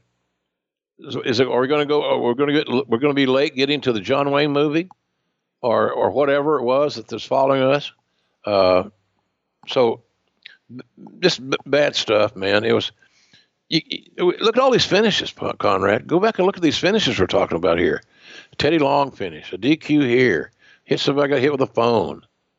Did anybody get beat with the other guy's finish? Right. I haven't heard that yet. So that's just bad booking. Do you think that again is uh sort of the old school George Scott? Well, we can't give them a clean finish on TV. We got to make them come to the house shows. Yeah, of course, absolutely. But the fans are much more advanced than uh, in than they were in George's heyday, as far as information sharing, whether it be observers or torches or tape traders or whatever it may be. People are starting getting more access to information. And when that happens, you got to change your approach. If you're that well scouted, you got to change your play calling a little bit. But there's just absolutely no reason, uh, you know, then then then uh, no reason to have these cheap ass finishes that showed no creativity. And who got over? Did Ranger Ross get over? No, No. he, he didn't get over. And because how can you get over in a minute and 50 seconds or whatever it was? So we had finish after finish, and we ain't done yet. Right. Next one we're going to talk about involved Missy's purse. Right? Yeah, you're exactly right. Next up, we've got, uh, oh, I guess we should say in that match, uh, the junk food dog does a, uh, a walk in rather than a run in for the save, according to uh, Meltzer. But next up, it's Eddie Gilbert and Rick Steiner. They're going to retain the U.S. tag team titles, beating Dan Spivey and Kevin Sullivan. They only get three minutes and 51 seconds here. Gilbert pinned Sullivan after hitting him with Missy's Gucci purse. You know, I liked Missy Hyatt on the outside. Uh, I like the Gucci purse gimmick. Uh, I've always thought Eddie Gilbert left us way too soon. He, I can only imagine the type of fun he'd be having in wrestling today. Rick Steiner, just such a spectacle. But Yep. for whatever reason, this match just didn't do much for me. Maybe they didn't have enough time, but I like all the performers, but just the sum of the parts is just not that awesome. Meltzer would even say the uh, cameras missed the finish, star in three quarters. What'd you think? Uh, underdelivered. It underdelivered, and I think the time uh, time allowed and allotted was one thing. I think the fact that the the rivalry between the two teams did not have a significant build up, poor storytelling on all everybody's part there. So uh, uh, yeah, it was just not, it just didn't click. And I'm with you, man. There's all those guys. Eddie, I known Eddie. I knew Eddie since Mid South. Even booked Mid South for a short time. Rick Steiner started in for Cowboy. I got to know him and his brother Scott very well there. Uh, I always thought Dan Spivey was very underrated. Uh, the way Dan Spivey pulled off the Waylon Mercy persona in WWF at the time was was amazing to me. I was my favorite all time characters, and it still is. Matter of fact, I saw a picture of Dan, Dangerous Dan, the left hand man, uh, on uh, Twitter the other day, and he was shredded, man. He looks absolutely phenomenal. And he married my old assistant, Ann Russo. And uh, uh, Ann was involved in helping Dan get to rehab and all that stuff when he worked for us. But man, if he had not been so broken apart and battered and bruised when he started the Waylon Mercy thing, there's no telling how big that would have gotten because he pulled it off. His eyes alone would not allow you to take your to take your eyes off him on television. Just thought he was awesome. And then of course Sully is a, you know, I'm not a, I was never a big fan of the devil worshiping thing. I, thought it was a kind of unrealistic because a responsible company would not would not pay a guy that was, you know, you know, that mindset more often than not. At least in that 1989. But Sully had a great mind. But again, protecting Sullivan and Spivey uh, didn't do the champions any favors. And if it didn't do the champions any favors, it didn't do the titles any favors. So nobody won in this matchup, even though Eddie and Steiner retained it with the Missy's first. Uh, who got over? Nobody. Here we go. Our main event, what everybody's talking about. Ricky the Dragon Steamboat. He is your world heavyweight champion. He's going to be defending his title against Ric Flair, or at least that's what the fireworks said when Rick came to the ring. It's a two out of three falls match. They're going to go 55 minutes and 32 seconds. Meltzer would say this was an old style match with lots of time, drama, working holds, perfectly timed spots, etc. He says, actually, in truth, it was better than the best matches in that style as well. Both guys did more actual wrestling than you would normally see today. Really, these guys have taken today's style and yesterday's style and combined it to take this stuff to a new level. The only comparisons you can make are Flair and Steamboat against other Flair and Steamboat matches. In comparison with Chicago, there was more magic to Chicago because of the drama and the title change. It had a lot more heat, but it's easier to get heat in a nearly packed building compared to an almost empty building. Both guys worked much harder here than in Chicago and did a lot more actual stuff, but they had a lot more time to do it. Flair wins the first fall in 19 minutes and 35 seconds. When he goes for the figure four, Steamboat reverses it into an inside cradle, and then Flair reversed it one more time. Steamboat would get the second fall in 15 minutes and 26 seconds by submission. And Meltzer Yeah. says, When's the last time you saw a major star submitting, this time with a double chicken wing.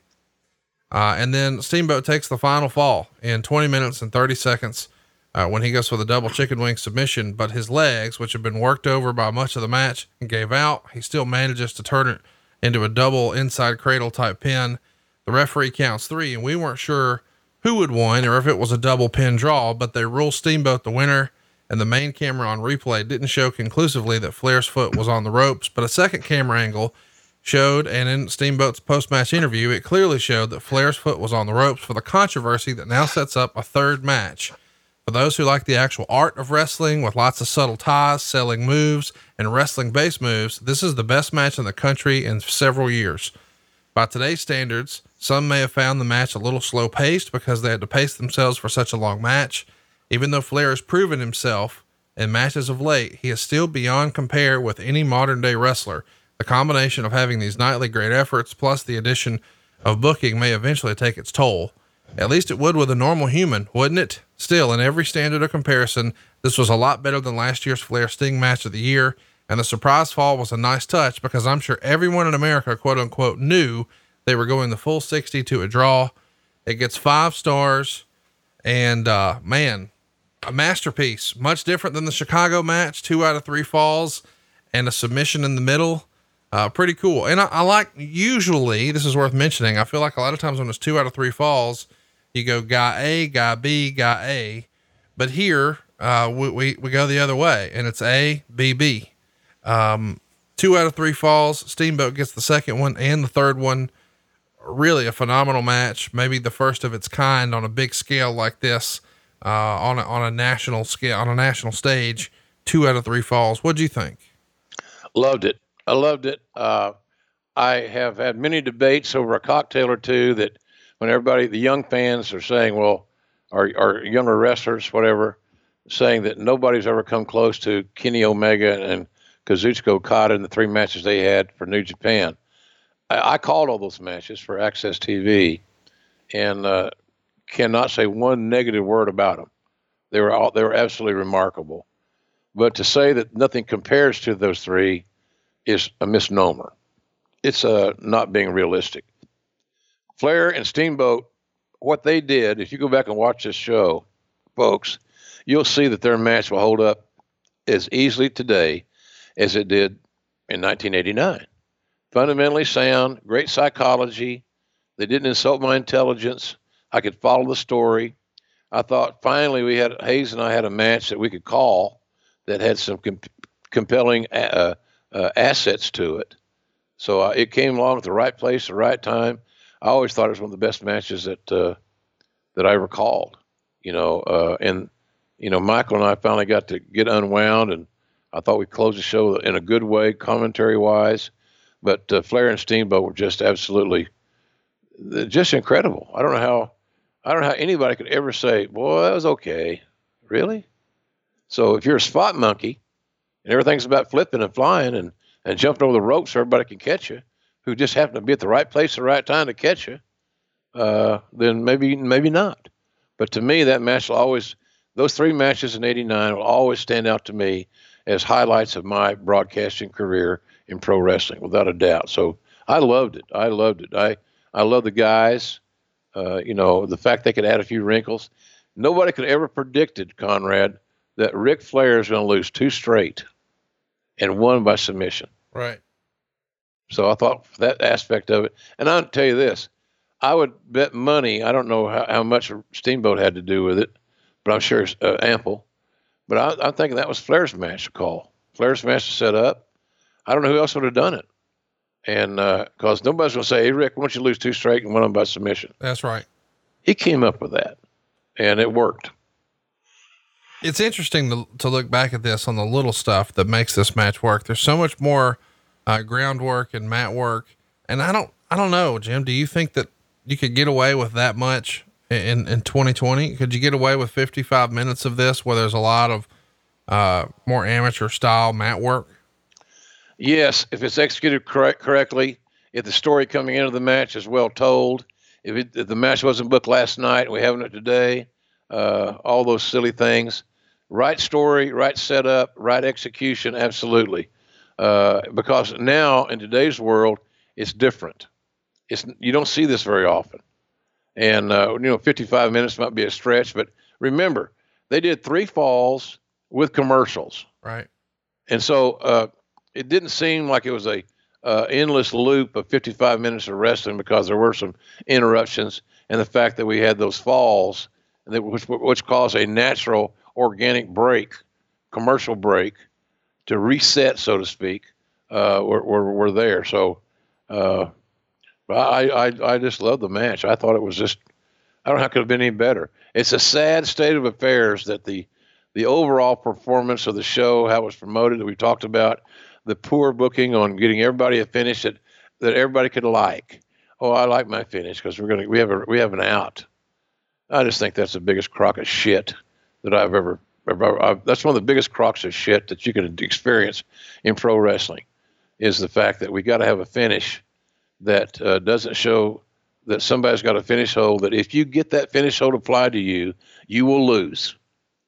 And when we can't illustrate that, then it loses its magic. Right. And when you when you start uh, uh, de-emphasizing finishes, uh, you're you're losing the audience. You're losing the audience. So that's where I am with that thing. I think guys should be able to be skilled enough to co- to tell a hellacious, compelling story. But unfortunately, they made one mistake, and that one mistake led to this this devastating finish by your by your opponent. And people can buy into that. They can understand that. But if the setup's not there, and the rivalry's not established, and you don't have the right talents, I wouldn't have, would, I would not have wanted to put Ranger Ross and the Sheik in a 55 minute match. But I had no problem with Flair and Steamboat. They go in an hour. They got to go on Broadway. I would have cared.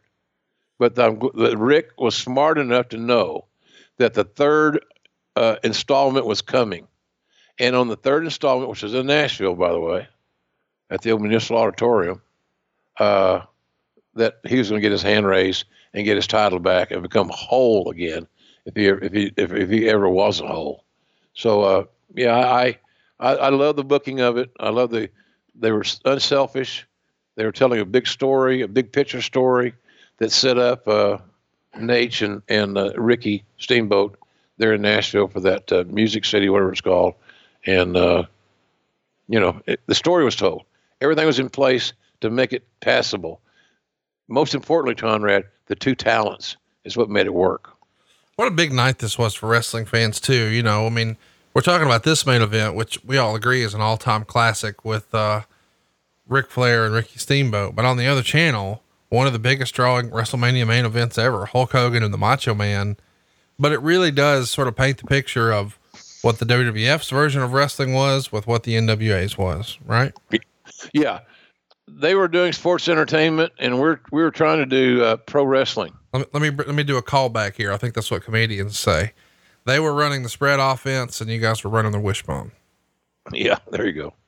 Uh, Meltzer would write, I don't know how they did it, but just after the Flair Steamboat match concluded, Titan had a TV ad for their 900 number telling people to call in and hear the live WrestleMania reports. They got this commercial through last year and there was hell to pay. How they ever got it through this year is beyond me.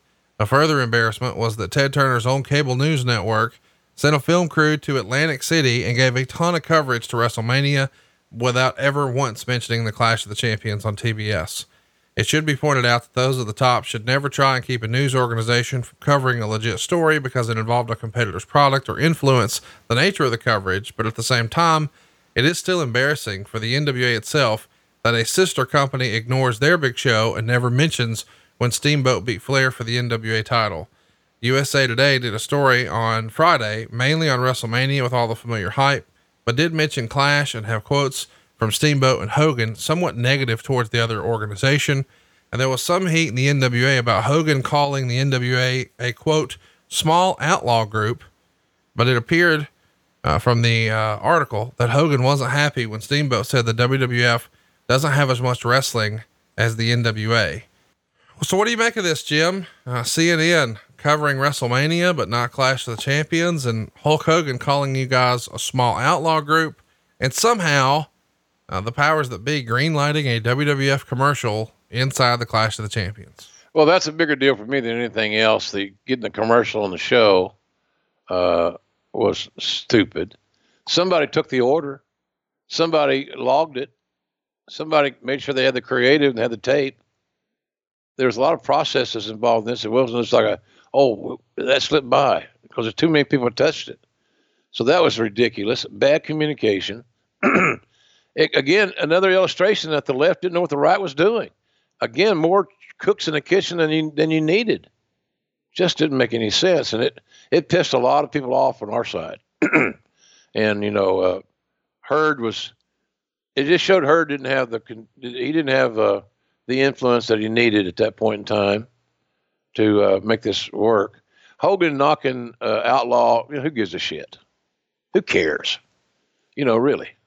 Uh, what do you what did you expect him to say the praises of, of Turner? I'm sure he sang their praises when they hired him. Was that the same outlaw group, or was there another outlaw group, or no outlaw group? So it's just bullshit. Who cares? Uh, nothing unexpected there.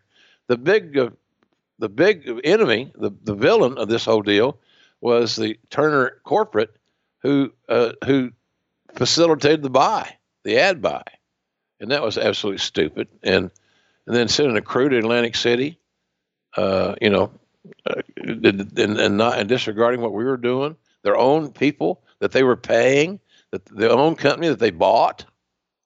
So you, you tell me how that works. Tell me how how that makes any sense. You, you can't because it doesn't. But that's where we were, and that happened a lot of times where in the early days the left didn't know what the right was doing he had, you know, he had TBS executives that wanted to be bookers that read the Observer and thought they were experts. So, you know, this crazy shit that we should not have had to deal with. We had enough to deal with, all these egos and the insecurities and the fear of the unknown. It's kind of like this damn virus. We have no idea this shit's going to go away. We hope it goes away, and I think it will, obviously. But when? Who knows? So, uh, somebody asked the other day, so are you guys still doing a pay per view in Vegas in May? Well, it's still scheduled. But how do you say yes or no conclusively? I don't know what the virus. It may be worse in May. We don't know. So that was the deal there. We just uh, it was just embarrassing. We worked. A lot of us were working our ass off. A lot of guys, a lot of people, and then to get that shut up keister was just uh, it didn't feel good. Well, here's what did feel good. The uh, ratings for the Clash uh, from the reader poll in the Wrestling Observer. It got 97.4% thumbs up, uh, three undecided, whatever that means. And, uh, no, 0.6 undecided, excuse me, and 2% thumbs down. So overwhelming 97.4% thumbs up. WrestleMania, by the way, gets 17.4% thumbs up, 82.6% thumbs down no doubt about it. The uh, Clash wins. Everybody enjoyed the card more. Everybody said Flair and Steamboat had the best match. Uh, critically acclaimed, the main event. I mean, this is essentially a one match show, I guess. Maybe that's not fair, but that's fair. That's what everybody talks about is this one match. But my goodness, they loved it way more than WrestleMania 5. So while the eyeballs weren't there from a television standpoint, while the ticket sales weren't there at the turnstile, uh, goodness gracious, the fans loved it. They did, and, and they expressed themselves very openly, very freely. Uh, I I thought they might have got a little carried away with it, but here's the thing. Uh, I really believed that I knew how great Flair and Steamboat would be. So them having a classic, a five star match, did not shock me. I was very thank God they did because I thought the card prior to that, coming into it with all those weak ass, uh, anemic finishes, was going to be our kiss of death. But for some reason, the the 55 minute. That's over half the show. You know, it's not over half. The show was very long, and they got screwed up on timing. 55 minute match saved our ass. Ricky Steamboat, Nature Boy Ric Flair saved our ass that day, and uh, I, I I'd love to see the quarter hours to see what we were doing, and then all of a sudden you got 55 minutes of two of the greatest that ever lived, and see how those quarter hours grew. And I think there's probably a little, probably a little bit of a, you know, a feel good moment for some of the Turner bean counters that the quarter hours accelerated once we got our main event in the ring. So, but but Conrad, it was just I, I didn't I didn't like the show. I I, I love Flair and Steamboat, so for that reason, uh, I would give it a thumbs up without a doubt. But overall, we left a lot of on the table. There are a lot of ways, a lot of opportunity for talents to get over and better their game, better their persona that we left behind because of the finishes, so we could make sure everybody was happy, that everybody had an out, and all of a sudden that equals dog shit. Excuse me. Next week, we're covering Vickie Guerrero on her birthday, April 16th, all about Vickie's run in the WWE. And of course, uh, on April 23rd, it'll be all about John Cena. And we'll finish out the month of April with Backlash 2000 on the 30th. If you want to hear any or all of these shows early, just go check out adfreeshows.com. You can get these shows early and ad free for just $9 a month, which I think is like 42 cents an episode because you don't just get Jim's show you get Bruce's, you get Tony's, you get Eric's, you get Arn's. It's a lot of fun. Check it out, adfreeshows.com. And we should also mention that we've been dropping some bonus stuff here. Hopefully, you've been enjoying that. Dark Side of the Podcast. Of course, we're talking about season two of Dark Side of the Ring on Vice. Episode one was all about Chris Benoit. Last week, we saw New Jack. And this week, just a couple of days ago, we saw Brawl for All uh, Jim, you were involved in all of this. Uh, how excited are you to see how successful this uh, season two has been for Evan and Jason and that whole crew? Oh, they do a phenomenal job, Conrad. They just they their research is good. Look, those cats have been in my house a couple three times now. Uh, I, they're always welcome guests here, uh, and they're really dedicated on to their craft. They love wrestling and they love storytelling. So we have that in common with those those lads from Canada uh, and they do a phenomenal job. I I've seen everything they've ever done, and it, it I thought last year they they may have peaked, and I was really wrong on that because uh, the Benoit thing was uh, amazing. Uh, I forgot about the footage. You know, I forgot about you know I was uh, asked to leave the funeral of Nancy and Daniel, which was an interesting deal. I was sitting in my barbecue restaurant in Norman uh, the day before the funeral and uh, Vince calls me. And he says, uh, I got a big favor to ask of you, pal. I said, okay. He said, uh, I need you to go to the uh, funeral of uh, Nancy and there's and Chris and Nancy's little boy. I said, his name's Daniel Vince. Okay, Daniel and Daniel and, and Nancy. It's going to be in Florida. I think Daytona, maybe, or I don't remember where it was. But I know it was hard to get there. Uh, I barely made it because I got the instructions too late to go. We got, got me travel. I left early in the morning. It was a photo finish. I get there, and man, you talk about a guy that was not welcome. And I never understood that. So all of a sudden, uh, I sit down in the back of the church and I'm minding my own business. I see guys turn around, look at me like Malenko and and uh, I can't remember who else was there, and they gave me the dirtiest look that they could give me. And I said, I, I don't get this. I what did I do? I, I hired the guy. I, I, made sure he got paid for a year while he was healing from surgery. He got paid every dime like he was still wrestling. How did I screw him up? But they didn't want any WWE people there whatsoever. Hmm. And I was WWE written all over me. So I was asked to leave by Nancy's sister. So then this week, or a week or so ago now, uh, I get this email, and it's from Nancy's sister. She wanted to apologize to me for that day. And I got tears in my eyes because I, I, would forgotten all about it. But then, of course, you watch the uh, part two. You see the me arriving, and that was a big news deal. Here's Jr. The thing I should have done is wear my goddamn hat, but I was told to wear the hat, and by Vince, and I did I didn't think anything of it at the time, but it just was little bit more uh, obnoxious or whatever. Uh, wrong, wrong place, wrong time. But uh, those guys do a phenomenal job, Conrad. Their research is amazing. They've interviewed all the right people. They they are able to differentiate bullshit from reality.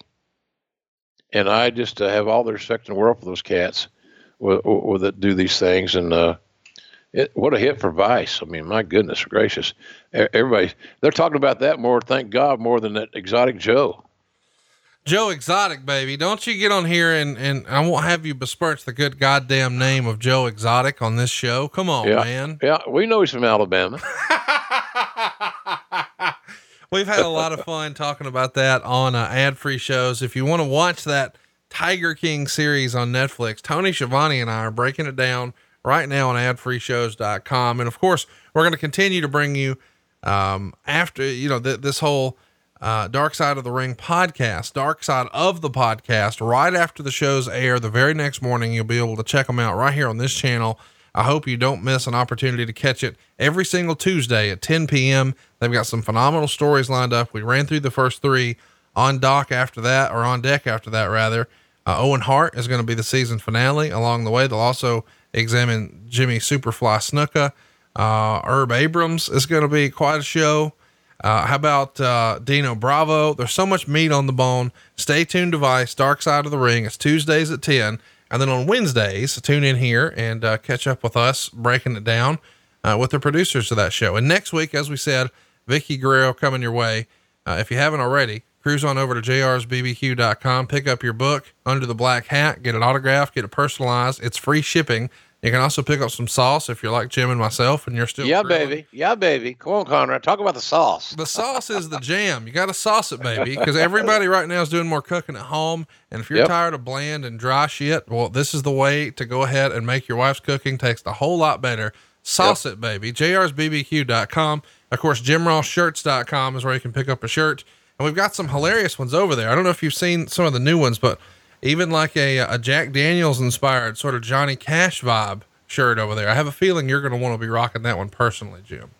Probably will. I like. Uh, we got a Dippin' Dot shirt too. we got. Do we have a push shirt. We do. One one of my favorite shirts is uh, I hate Conrad Thompson. I don't know if you've seen that, but we've got an I hate Conrad Thompson 50-50 booking sucks. Not the damn jip, not the damn Dippin' Dots. You're right, Jr. If a man's got to pee, a man's got to pee. Maybe my favorite still though is cake uh, let's take a hit of the old chocolate cake, trim those coconuts, lots of silly stuff over there. Go check it out right now. JimRossShirts.com. Leave us a five star review if you think we've earned it. Throw us a follow on social media. He is at JR's BBQ. I am at Hey Hey, it's Conrad. Our show is at JR Grilling, and we are out of time. We'll see you next week right here on Westwood One for Grillin' JR with the voice of wrestling, Mr. Jim Ross. John brings his skewed sense of humor. Jeff brings tips to cut strokes off your next round. Together, it's those weekend golf guys. They'll pay a lot of money to PXG and Titleist and Callaway and on and on and on, right? How many yards do you think you're going to pick up with that extra driver? I think I can get an extra 5 to 10. What if I give you 15 to 20? you pay me more. Jeff Smith right? teaches on the sliding scale.